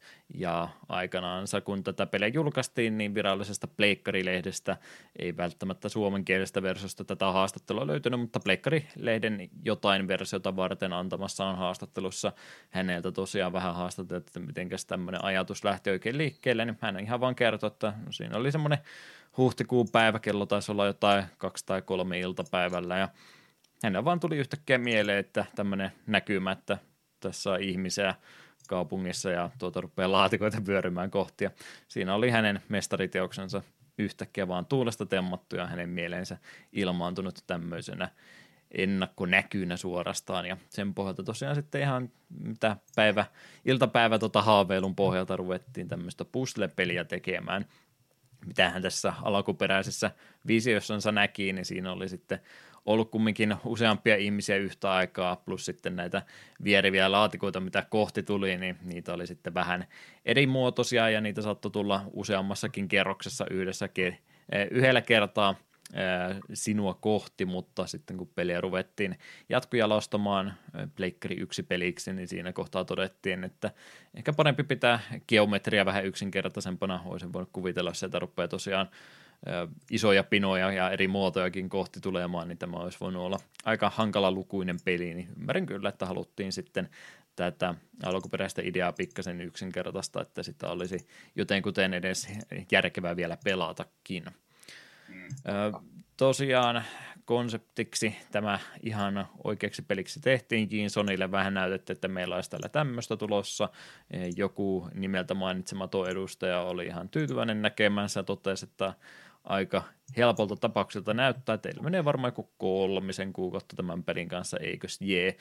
No puolitoista vuottahan siinä sitten menikin loppuvaiheessa, että ei ilmeisesti äh, mitään semmoista ongelmakohtaa koskaan projektilla ollut, mutta kun ei ollut myöskään mitään vanhasta deadlinea, niin he sitten halusivat äh, kaikessa rauhassa ideaa hioa ja jatkojalostaa, kiilottaa siksi timantiksi, kun tämä lopulta tulikin, niin aina meni sitten tuonne 97 vuoden puolelle asti, että saatiin tämä peli lopullisesti ulos, mutta eipä se tainnut sen enempää tosiaan itse kehitystiimiä kautta Soniakaan haittaa, että tehkää rauhassa ja se on sitten valmista, kun se on valmista. Mutta tämän pohjalta tosiaan Masahiko Sato on oman nimensä saanut sitten eh, tämän pelin isäksi ja hän on myös pelkän idean lisäksi niin tehnyt sitten nämä pelin pulmat yhdessä tuon pelin pääartistin, eli Norion Nakamuran kanssa, että kyllä ihan pelisuunnittelunkin osallistunut, että ei pelkkää, pelkkää vaan kirjoittanut lautasliinalle, että tehkää tuommoinen peli ja hän sitten tulee takaisin, kun on peli valmista, että kyllähän on siis ihan osallistunut tähän koko, koko projektiin alusta loppuun asti. Mutta hänestä en tosiaan mitään muuta tietoa sitten oikein tuntunut löytävän, että toki nuo jatkosat, mitä myöhemmin pelin pohjalta tehtiin, niin siellä on hänelle edelleenkin krediitit toki annettu, mutta muuten ei, ei ole tainnut enää pelialalla se enempää vaikuttaa. Ymmärtääkseni on kumminkin tuolla Tokion yliopistossa sitten opettajana toiminut joko ennen tätä tai ainakin sen jälkeen, mutta kumminkaan ei ole valitettavasti Masahiko Sato-pelejä enää sen jälkeen nähty ajattelin, että aika harvassa on, on semmoiset ihmiset, jotka sen oman nimensä siihen laittaa, että Hideo Kojima mä ymmärrän, että hän on kumminkin omalaatuisensa henkilö, joka tietysti hän, hänen peliensä täytyy erikseen markkinoida, ja ehkä Peter Molyneuxkin oli jossain vaiheessa semmoinen, että ehkä hänenkin nimeä iskettiin, mutta ää, ei, ei, nyt ei tullut käytännöksi, että Masahiko Sato-pelejä tänä päivänä odotettaisiin, että Masahiko Sato Presents Dead Stranding 2 niin ei ole valitettavasti todennäköisesti tapahtumassa. Mutta, mutta totta kai kreditit kunnia hänelle, joka on pelinkin kehittänyt, niin kyllä näinkin saa tehdä. Ei siitä vaan semmoista pysyvää käytäntöä, että jokaisen pelin pääsuunnittelija olisi saanut nimensä heti siihen alkuun. Mutta semmoisella ideapohjalla tosiaan lähdettiin tämmöistä peliä luomaan, niin nyt olisi varmaan aika selittää, että miten sitä Intelligent Cube, eli kurussia oikeastaan pelataan ja yritetään sellainen mahdollisimman yksinkertaisesti kertoa kuuntelijalle, joka nyt ei ole pelistä tiedä yhtään mitään tässä kohtaa, niin kolmiulotteinen puzzle-peli olisi meillä kyseessä. Pelimaailma on käytännössä laatikoista rakennettu. Lattia on laatikkorivejä, jonka päällä liikutaan, ja sitten pelaajan tehtävänä olisi tämmöisiä ää, lai, tota, tota, kylittäen aina – kyljeltä kyljelle vieriviä laatikoita sieltä, jotka kohti vyöryvät, niin tuhota sillä tavalla, että sä laitat sinne maahan, johon se kylki putoaa, niin merkinnän siitä, että tämä, tämä laatikko rikotaan ja näin toteutetaan niin kauan, kunnes kaikki laatikot on siitä sitten ruudulta putsattu pois. Ei mitään sen erikoisempaa, mustat taustat ja kaikki muut, että koko pelitilanne on käytännössä vaan tämä X-ruutua leveä kolmiulotteinen pelimaailma sulla siinä edessä, että varsin yksinkertainen konsepti sitten loppuviimein kuitenkin on tässä kyseessä. Öö, onko Eetu väärin sanoa, että Kurussi on vuoropohjainen peli? Tavallaan. Peli ei vaan jää hirveästi oottamaan sun vuoroja, että sun pitää toimia ennen kuin peli on sitä mieltä, no niin, minun vuoro. Hmm. Joo, se, että minkä takia tässä on semmoinen – Samanmoinen kiire nyt, jos jotain muita klassikko pelejä vaikka Tetristä esimerkkinä käyttää, niin Tetriksessä tietysti se palikoiden putoamisnopeus on se ratkaiseva tekijä, että mistä se vaikeus, vaikeusaste pelissä muodostuu, niin tässä näin tosiaan, kun sitä tilaa ei kuitenkaan sulla rajattomasti ole, kuinka pitkälle ne laatikot pystyy vierimään, niin sulla on X verran näin sanottuja vuoroja aikaan ne kaikki laatikot sieltä tuhota, eli aina kun ne yksi laatikko käännähtää kyljeltä kyljelle, niin se on käytännössä yksi rivi aina sua lähempänä ja siinä sitten katsot tietysti kaikki muutkin laatikot tekee sulla saman asian siinä yhtä aikaa, niin niin paljon kuin sulla pelitilaa on käytettävissä, niin sulla on käytännössä yhtä paljon aikaa sitten saada, saada nämä kaikki laatikot rikottua ennen kuin ne rupeaa sieltä takalaidalta putoilemaan pimeään tyhjyyteen, mikä sitten on huonompi asia, että tarkoitus olisi, olisi estää, että näin ei pääse siinä tapahtumaan. Että, että tämä on oikeastaan se, mistä se pelin on vaikeusaso, vaikeusaste nimenomaan muodostuu, että siinä on se rajallinen aika kautta tilaakin oikeastaan, mitä sä pystyt näitä peliliikkeitä ja muita tekemään. Mitenkä koko konsepti, kun on, on tosiaan vähän tämmöinen kolmiulotteinen peli, vaikka No, siis se on kolmiulotteinen joo, mutta tietyllä tapaa sä pystyt sen peli-idean kyllä kaksiulotteisenakin mieltämään, että miten se tapahtuu, mutta kumminkin kolmiulotteinen puzzle-peli on kyseessä, niin mitenkä noin pelattavuuden ja muun kannalta, niin oliko ikinä tämän pelin kannalta, niin tilaa, tilaan käytöltä tai muuten niin vaikea hahmottaa, että miten peliä pitäisi sillä optimaalisesti pelata. Pysytkö koko ajan kartalla, että missä ne sun esimerkiksi merkkaamat lattianpalaiset menee ja tällainen, että oliko siinä ongelmia? Suurimmassa ajasta kyllä niin kun pysty hahmottamaan just jotenkin nuo merkatut lattiat, että okei se on siinä, nyt siinä on kuutio, nyt minä painan, mutta välillä sitten sitten hävisi iteltä se, että minkä verran me ollaan sitä liikkumatilaa vielä sinne taaksepäin. Että yhtäkkiä on hetkinen hetki, nyt me onkin muuten jo tällä niin kuin ulkoreunalla, tai tällä, tällä niin kuin kauimmais, kauimmaisella reunalla, että tämähän ei ole yhtään hyvä, kun tulee vielä kaksi riviä palikoita kohti. Et mel, olisi melkein ollut kiva, jos olisi ollut semmoinen vaikka minimappi, joka näyttää, että missä kohtaa sä liikut sinne sun liikkuma-alueella, koska välillä minulla tosiaan katosi se, että minkä verran sillä on tilaa vielä mun takana. Mm. Se on kyllä erittäin tuttu, että se ei sinne taaksepäin. Ja pelitilanne on aika lähellä sitä ruutua kaikesta huolimatta, niin et, et kovinkaan vihaa, mutta että kuinka paljon sulla sitä aikaa on, niin kyllä sinne jatkuvasti, vaikka mikään kiire, kiireen tuntu ei ole, niin kannattaa kumminkin aika lailla sillä tehty joka kerta, kun ne laatikot kerran pyörähtää kohti, niin hyvä sieltä olisi melkein joka vuorolla jotain tehdäkin, koska se tila saattaa yllättävän nopeastikin ja se, sieltä sitten kesken loppua. Joo, ja tämä peli on ehdottomasti semmoinen, että yksi virhe kostautuu tosi nopeasti ja sitten sitä seuraa tällainen virheiden sarja. Hmm.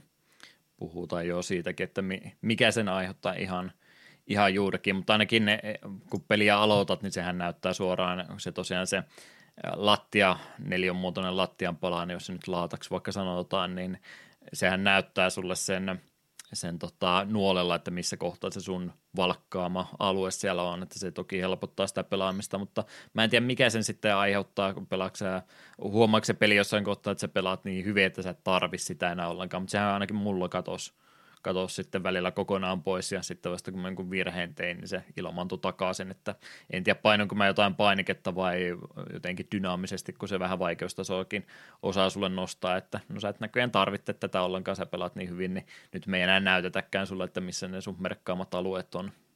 Mm, voi muuten olla ihan nokkelaa, mutta samalla pirullista. Joo, se niin kuin aluksi aluksi varmaan ajattelin, että no eihän se nyt varmaan haittaa, että kai sä nyt yhden, yhden siirron eteenpäin, lainusmerkeissä siirron eteenpäin osaat sitä hahmottaa, mutta tässä tulee siis tilanteitakin vastaan, että sun joutuu eh, odottamaankin pari-kolmekin kertaa, että se on tarpeeksi liikkunut ennen kuin sitä kannattaa painaa, niin niistä tulee vähän semmoista tilannetta, että joutuu päässä ehkä jotain metronomia laskemaan, että yksi, kaksi, kolme, hep, yksi, kaksi, hep. että, että sitäkin täytyy välillä sitten muistaa seurata seurata, missä ne siellä menee, kun sitä ei välttämättä aina sieltä pohjalta näe. Kyllä, kyllä. No siis tämähän kuulostaa nyt erittäin yksinkertaiselta. Me vaan rämpötetään joka vuoro asioita menemään, rikotaan kaikki laatikot. Ei tätä ihan niin yksinkertaista kumminkaan olla. Eli meillä on pari muuttuvaa tekijää tässä nyt sitten mukanakin, ettei me vaan laatikko kerrallaan näitä rikota, vaan jotain muutakin pitäisi tehdä. Se, mikä enimmäkseen nopeuttaa tekemistä on laatikko nimeltä Advantage Cube, mitä Eetu kyseinen laatikko tekee. Joo, nämä on tosiaan vihreitä bokseja, ja kun se tällaisen vihreän boksin tuhoat, niin se jättää lattiaan tällaisen vihreän merkin, ja sitten oliko se painamalla kolmiota, se voit aktivoida tämän, tämän merkatun laatan, itse asiassa kaikki vihreät merkatut laatat, ja ne hävittävät sitten sellaiselta kolme kertaa kolme alueelta kaikki laatikot, mitkä sillä hetkellä siinä on. Eli näiden avulla pystyy klieraamaan todella nopeasti isoja määriä laatikoita. Mutta se sitten tuo myös vähän strategista silmää siihen, että milloin niitä haluaa käyttää, koska niiden lisäksi on tällainen ikävä Forbidden Cube, musta perkele, joka jos sen tuhoat, niin se aiheuttaa saman efektin kuin olisit päässyt normaalilaatikon pyörimään alas reunalta. Eli näitä ei missään nimessä saa tuhota.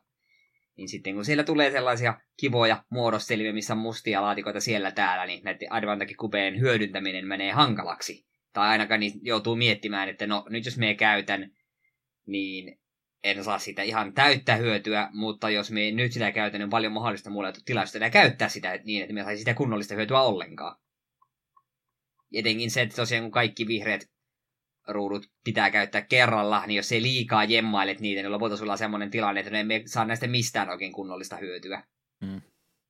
Joo, niitä saattaa monesti olla, ollakin sillä, että oikein ketjureaktio tulee ja sulla on kerralla semmoinen, semmoinen tota, ruudun putsa, että mihinkään sitä uskaltaisi käyttääkään, kun jos missä kohtaan taas paina, paina, niin tämä pistää noita mustia kiellettyjä laatikoita samalla niin paljon muu, että parempi olla melkein käyttämättä kokonaan mutta monesti varsinkin kun peli vaikeutuu, niin se on sitten mitotettu sen mukaan, että sun pitäisi sitten osata niitä käyttää, koska jos sä yksittäisiä laatikoita yrität vaan toisella rikkoa, niin se on vaan yksinkertaisesti tila loppuu kesken ja sitä ei pysty sitä pulmaa ratkaisemaan tällä tavalla. Mm.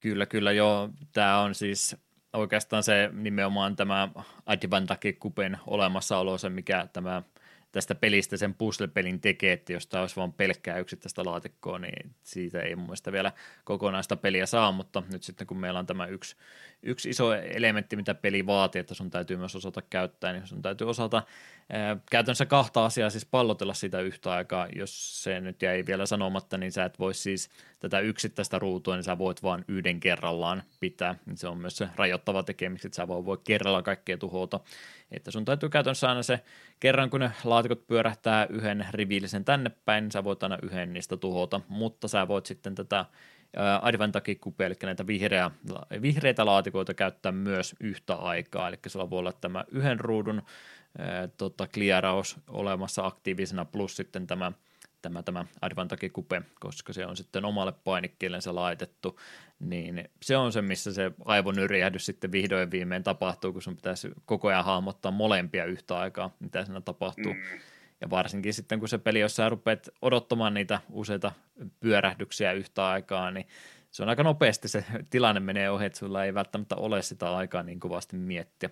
Pelihän pysähtyy pieneksi aikaa aina, kun sä onnistut sieltä jotain tekemään, että se on semmoinen pieni, pieni tota sekunnin pysähdys siinä, että se ei jatka sitä semmoista tasaista vierimistä eteenpäin, niin ne täytyy jatkuvasti sillä niin pari-kolme siirtoa eteenpäin käytännössä ää, miettiä koko ajan, mitä sinä tekee, tekee sitten jatkuvasti, ja vaikka siinä nyt on periaatteessa kaksi, kaksi asiaa, mitä pitää silmällä pitää, niin siitä huolimatta niin kyllä mä itse ainakin huomasin, että kyllä se paikoitelle aika vaikeaa oli niitä molempia sitten optimaalisesti käyttää. Joo, ja se niin herkästi tosiaan menee siihen, että kun yrität katsoa, keskitty yhteen tiettyyn arvontekikupen niin kuin tähän laattaan, keskityt siihen, sitten se unohat kokonaan sen sun oman kuution, tai sitten toisinpäin, ja ah, menee, aivot menee solmuun, ja tuntuu, että aikaa on aika rajallinen määrä loppujen lopuksi jokaisella siirrolla. Hmm. Se tosiaan, miten toi peli sitten sua rankaisee tästä hommasta, jos asiat väärin menee, niin eh, se, että jos sulla jää niitä näitä, näitä rikottavia laatikoita, on ne sitten näitä tavallisia harmaita tai näitä vihreitä, vihreitä laatikoita, niin jokaisesta niistä sitten tämmöinen mittari täyttyy tuolla ää, peli, peliruudun alalaidassa, joka niin kuin antaa sulle tietyn väärä, määrän tota, mahdollista tehdä virheitä, mutta jos sanotaan, että siellä on vaikka mittarissa neljä, neljä lokeroa täynnä, niin jos sä neljä neljä laatikkoa semmoista, mitkä olisi pitänyt rikkoa päästä menemään läpi asti, niin peli rankaisee sillä, että se ottaa sitten tästä sun eh, pelialustasta yhden rivillisen kokonaan sieltä pois, niin tästä tulee sitten se ongelma, että peli ala kun pienenee, niin aika reagoida asioihin pienenee sitten samallakin, että sun täytyy täytyy kyllä sitten yrittää, yrittää ruveta kirimään siinä, että ne virheet kertaantuu tämmöisessä pelissä ja tämmöisessä rankaisusysteemissä aika nopeasti, että sitten kun sulla ei ole tilaa tehdä niitä siirtoja, niin sitten saattaa valitettavasti semmoinen lumipallo ruveta vierimään kohti, että ei enää pystykään, pystykään enää optimaalisesti pelaamaan, vaan nyt mä yritän enää minimoida virheet vaan tässä vaiheessa, koska yksinkertaisesti ei ole enää tilaa, tilaa näitä kaikkia tehdä, mitä tuo peli sulta sitten vaatisi. Se on varmaan tämän peli-idean se iso heikkous, että miten tuossa noin käytännön tasolla sitten pelaamissa käy. Mulla oli monta pelisessiota semmoista, että mä kolme varttia pelasin lähes täydellisesti, että ehkä kenttä siellä täällä, että saatoin jonkun yhden virheen tehdä, mutta sitten kun yksi, yksi puzzle meni ihan puihin ja lähti vaikka kuinka ja monta riviä tilaa pois, niin nyt mulla olikin sitten vaan semmoinen ne, äh, vahingonhallinta enää käynnissä, että mä tiesin, että mä en tunne enää selviämään tästä näin, että tässä käy nyt joko niin, että mä tiedän, että mä tulen häviämään tämän joko tässä tai seuraavassa puslessa, tai sitten kun mä yritin epätoivoisesti sen viimeisen viimeisen vielä hoitaa kunnialla pois, niin tuli sitten se virhe tehtyä siellä ihan kentän laidalla ja valitettavasti siinä kävi sitten niin, että sekä minä otin osumaa että tuo kenttä, kentän laita otti osumaa ja minä putosin sitten kentän mukana pelistä pois. Game overithän siitä seurasi, niin se on tosiaan varmaan se isoin huonous tai heikkous, mikä tämä idea tuo mukanansa, että niin kauan kun asiat menee hyvin, niin ne menee tosi hyvin, mutta sitten kun se yksi virhe tulee, niin se saattaa olla oikeastaan se peli siinä saman tien. Joo, ja vaikka tämä peli niin kuin antaa sinulle myös mahdollisuuden pelastaa itse siinä mielessä, jos saat niin kuin perfektin kierroksella, eli saat kaikki kupet tuhottua, ja et yhtään Forbidden kupea ole tuhonnut, niin silloin saat yhden lisärivistön lisää niin kuin liikkumatilaa, joka on sille jee plussaa, mutta siinä kohtaa, kun sä oot tehnyt pari virhettä, niin se perfektin saaminen muuttuu todella hankalaksi, niin semmoinen takaisin nousu on todella hankala tehdä. Ja itsellä kyllä suurin ongelma, minkä takia tuli game overita, oli se, että minä rupesin yksinkertaisesti liian ahnis. Ajattelin, että kyllä me kerkeen tuonne väliin vielä käydä työntämässä merkin. Ja sitten kuutio pyörähtää mun päälle. Mm. Että ja kun kuutio pyörähtää sun päälle, niin kaikki sillä hetkellä liikkeellä kuutiot lähtee hirveällä tahilla pyörimään sinne rotkoa asti. Ja se on, se on yleensä semmoinen virhe, että siitä nouseminen on lähes mahdotonta enää. Etenkin jos sinne useampi musta kuutio menee kerralla. Joo, peli tosiaan vaatii, jos jos käy tällä, että sä jäät peliä hamoinen se laatikko, laatikko ryppään alle, niin se tosiaan pistää, puhaltaa pilliin samaan ja toteaa, että teppäs poika uudestaan tämä, että se pistää sen saman, samaan tota, pusleen sulle eteen sitten pyörähtämään uudestaan, paitsi että sulla on sitten useampi rivi vähemmän tilaa tehdä se, että siinä käy herkästi tällä, että se on lopun alkua se ensimmäinenkin virhe tässä pelissä. Kyllä, kyllä. Pisteytyssysteemihän tästä sitten tietysti vielä löytyy. Puzzle-peleissä vielä, vaikka muuten oltiin aika paljon eh, tähän konsolisukupolven aikana siirtymään. Siitä pois, ettei nyt enää pisteiden saavuttaminen mikään siis on juttu ole, mutta puzzle-peleissä vielä toki sitä hyödynnettiin ja se tästä kurussistakin kyllä vielä löytyy, niin, niin. Pisteytys oikeastaan se, miten tässä sitten lähdetään normaalipelistä vielä parantamaan, niin se on nimenomaan siinä, että pitäisi näitä advantage-kupeja osata maksimaalisesti hyödyntää, koska näillä vihreillä kliarauksilla niin saa muistaakseni tuplapisteet tavalliseen kliaraamiseen verrattuna, niin se on oikeastaan se ero, mikä sen tavallisen pelaajan siitä priosta erottaa, että kuka osaa niitä vihreitä kuutioita kaikkein optimaalisimmin hyödyntää tässä pelissä. Ja pelistä lopuksi oikeastaan sen pisteytyksen mukaan niin antaa sulle älykkyysosamäärän ja on se vihdoin kiva tietää, että olen tutkitusti, että mun älykkyysosamääräni on 2500. Että kyllähän minä tiesin, että minä näin fiksu olen, mutta kiva tietää, että tämä peli osaisi se nyt numeroiksikin ihan laittaa. Ymmärtääkseni älykkyysosamäärä menee ihan 999 astetta. Ollaan me aika, aikamoisia neroja. Kyllä. Kyllä vain. Tota, mitenkä noin muuten tuosta puhuttiin, mikä siihen äh, game over tilanteen sen saattaa ajaa, niin sen pohjalta ihan toi pelinopeus plus sitten vaikeustasokin, niin lähtisitkö kuvailemaan peliä vaikeana puslepelinä? Kyllä mä sanoisin, että tämä on aika hankala. Se on sille just eka kenttää silleen vielä aika simppeli ja helppo. No, ei tässä mitään, mutta yllättävän nopeasti se homma kyllä menee siihen, että ainakin itse tuntuu, että apua, mulla ei ole varsinaisesti aikaa miettiä, miten, miten tämä kannattaa lähteä optimaalisesti, koska siellä haluat jokaisen la- laatikkoriviston liik- liikahduksen hyödyntää, että sä haluat koko ajan niitä kuutioita sillä poistaa, niin ainakaan itsestä niin tuntuu, että se oli just vaan siitä, että apua tuo lähin, tuo, tuo seuraavaksi, sitten tuo, sitten tuo, sitten tuo.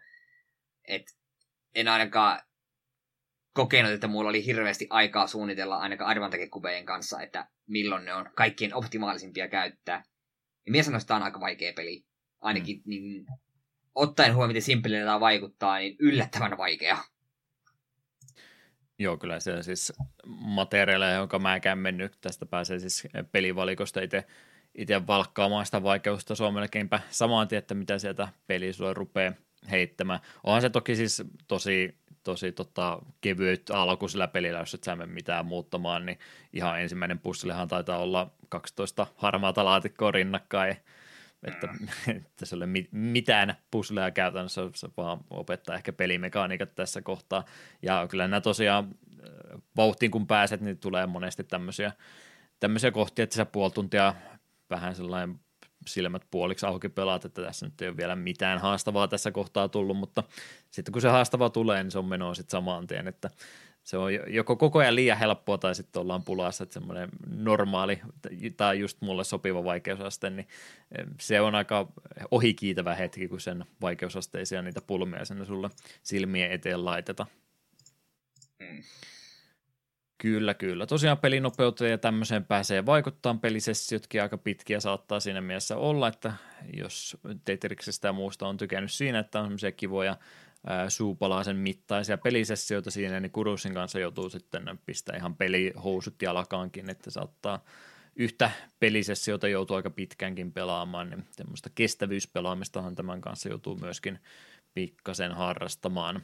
Mikä tuohon pelinopeuteen ja kaikkeen muuhun vaikuttaa, niin jos tuon tota, tota, ihan peruspelimoodin tästä pelistä onnistuu läpäisemään, niin sä rupeat sitten pikkuhiljaa availemaan eri pelihahmojakin pelattavaksi.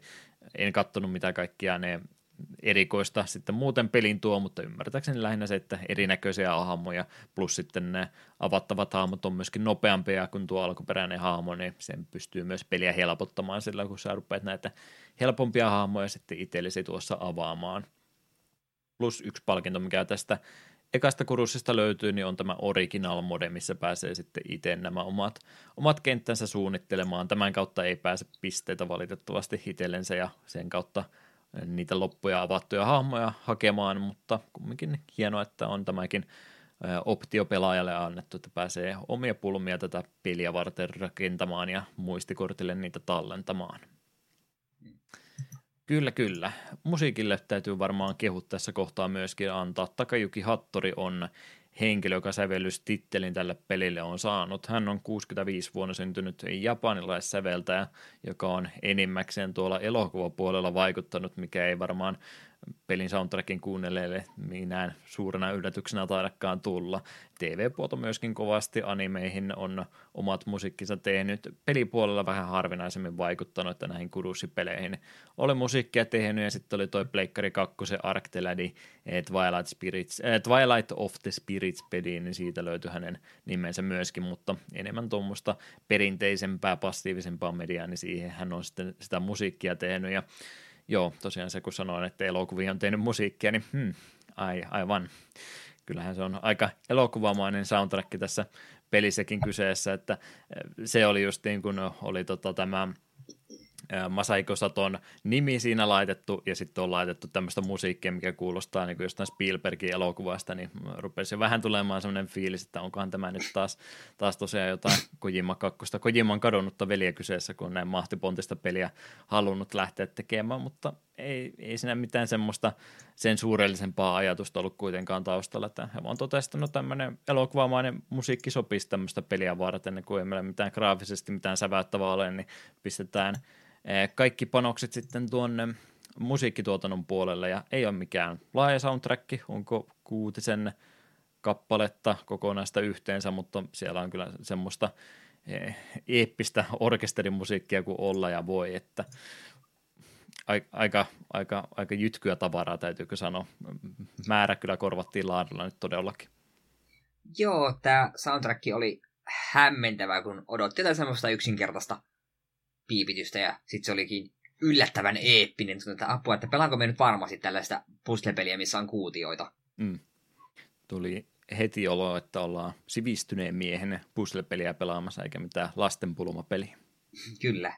Viinilasi toisessa kädessä ja toisella kädellä kurussia yrittää pelata. Ei kyllä kannattaa molemmat kädet ohjaamassa pitää, että vauhin mukana pysyy, mutta erittäin, erittäin hienostunut musiikkimaku ainakin on tätä peliä varten valikoitu kehittäjien puolesta.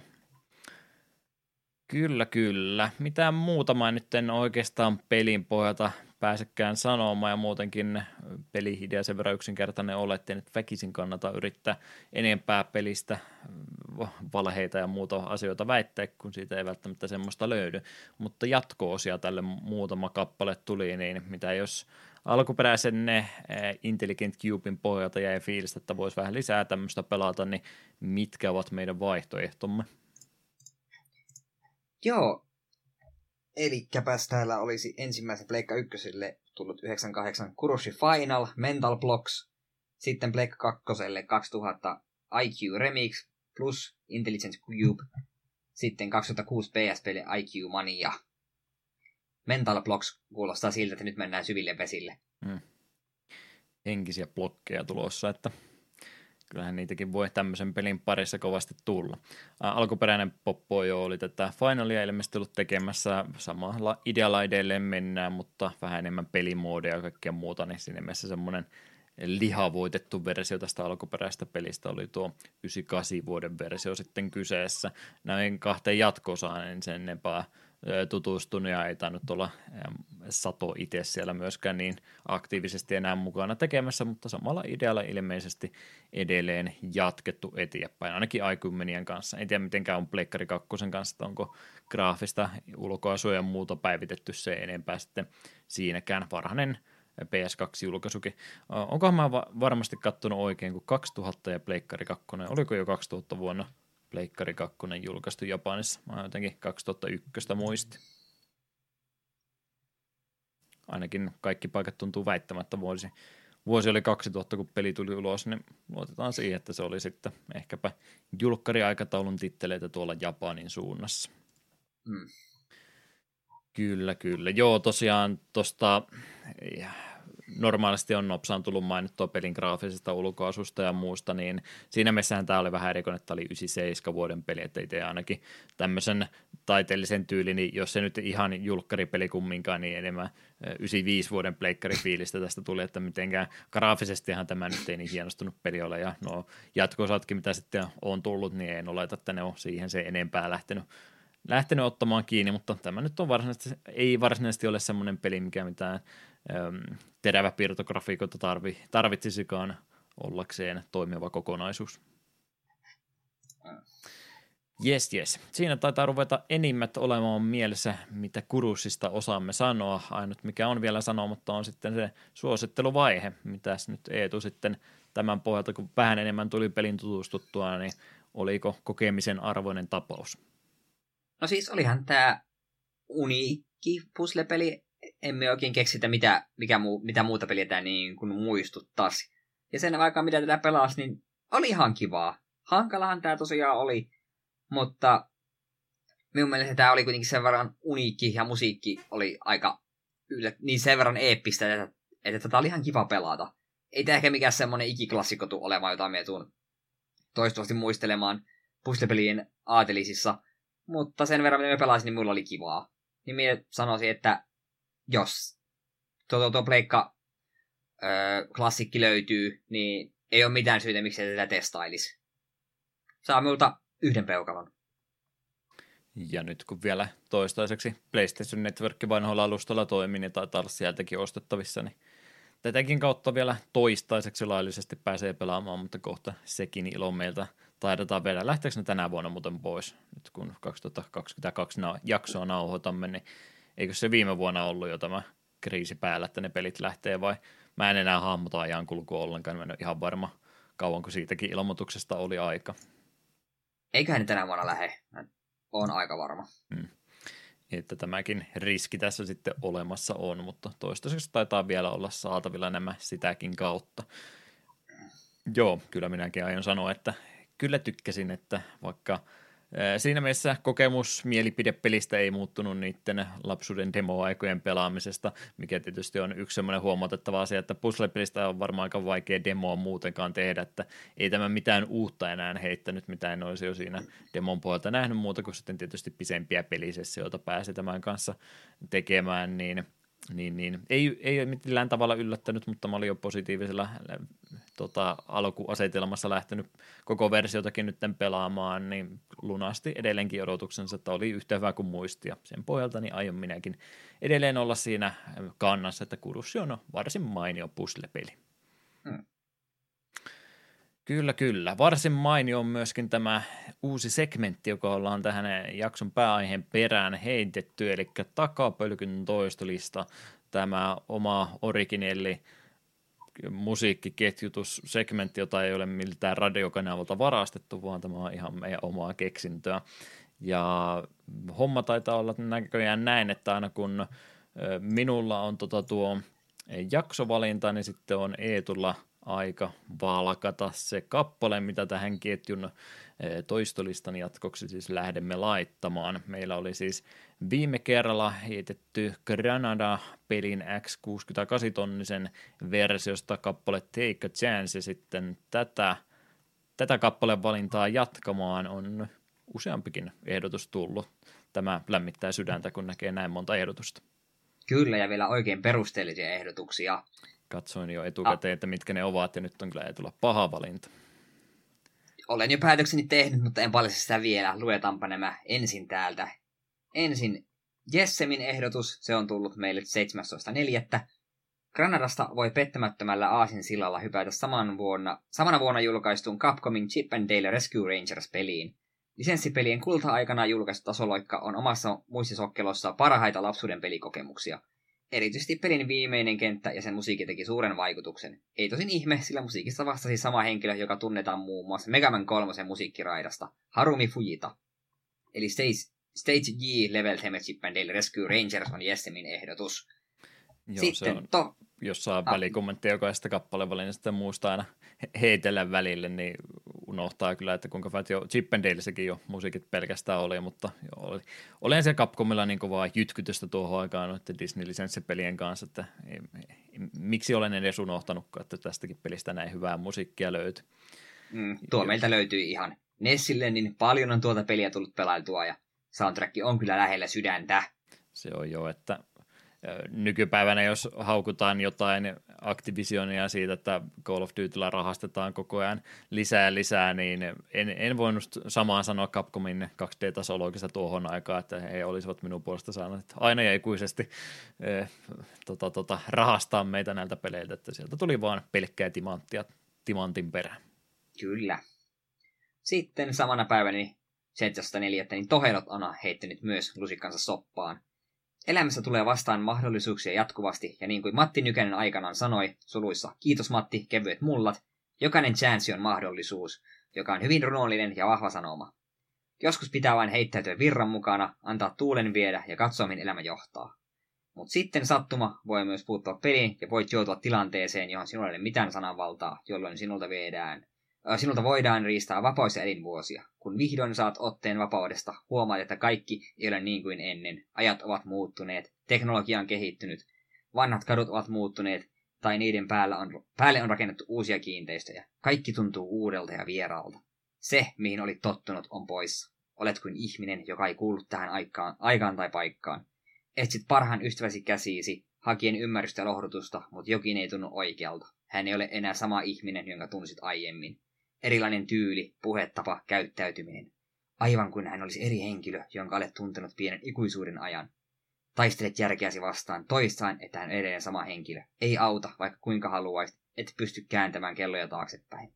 Hän on muuttunut mies. Hänellä on valtaa. Hänellä on voimaa. Hän on vaarallinen. Ja kun tiet kohtaavat, pitää odottaa pahinta.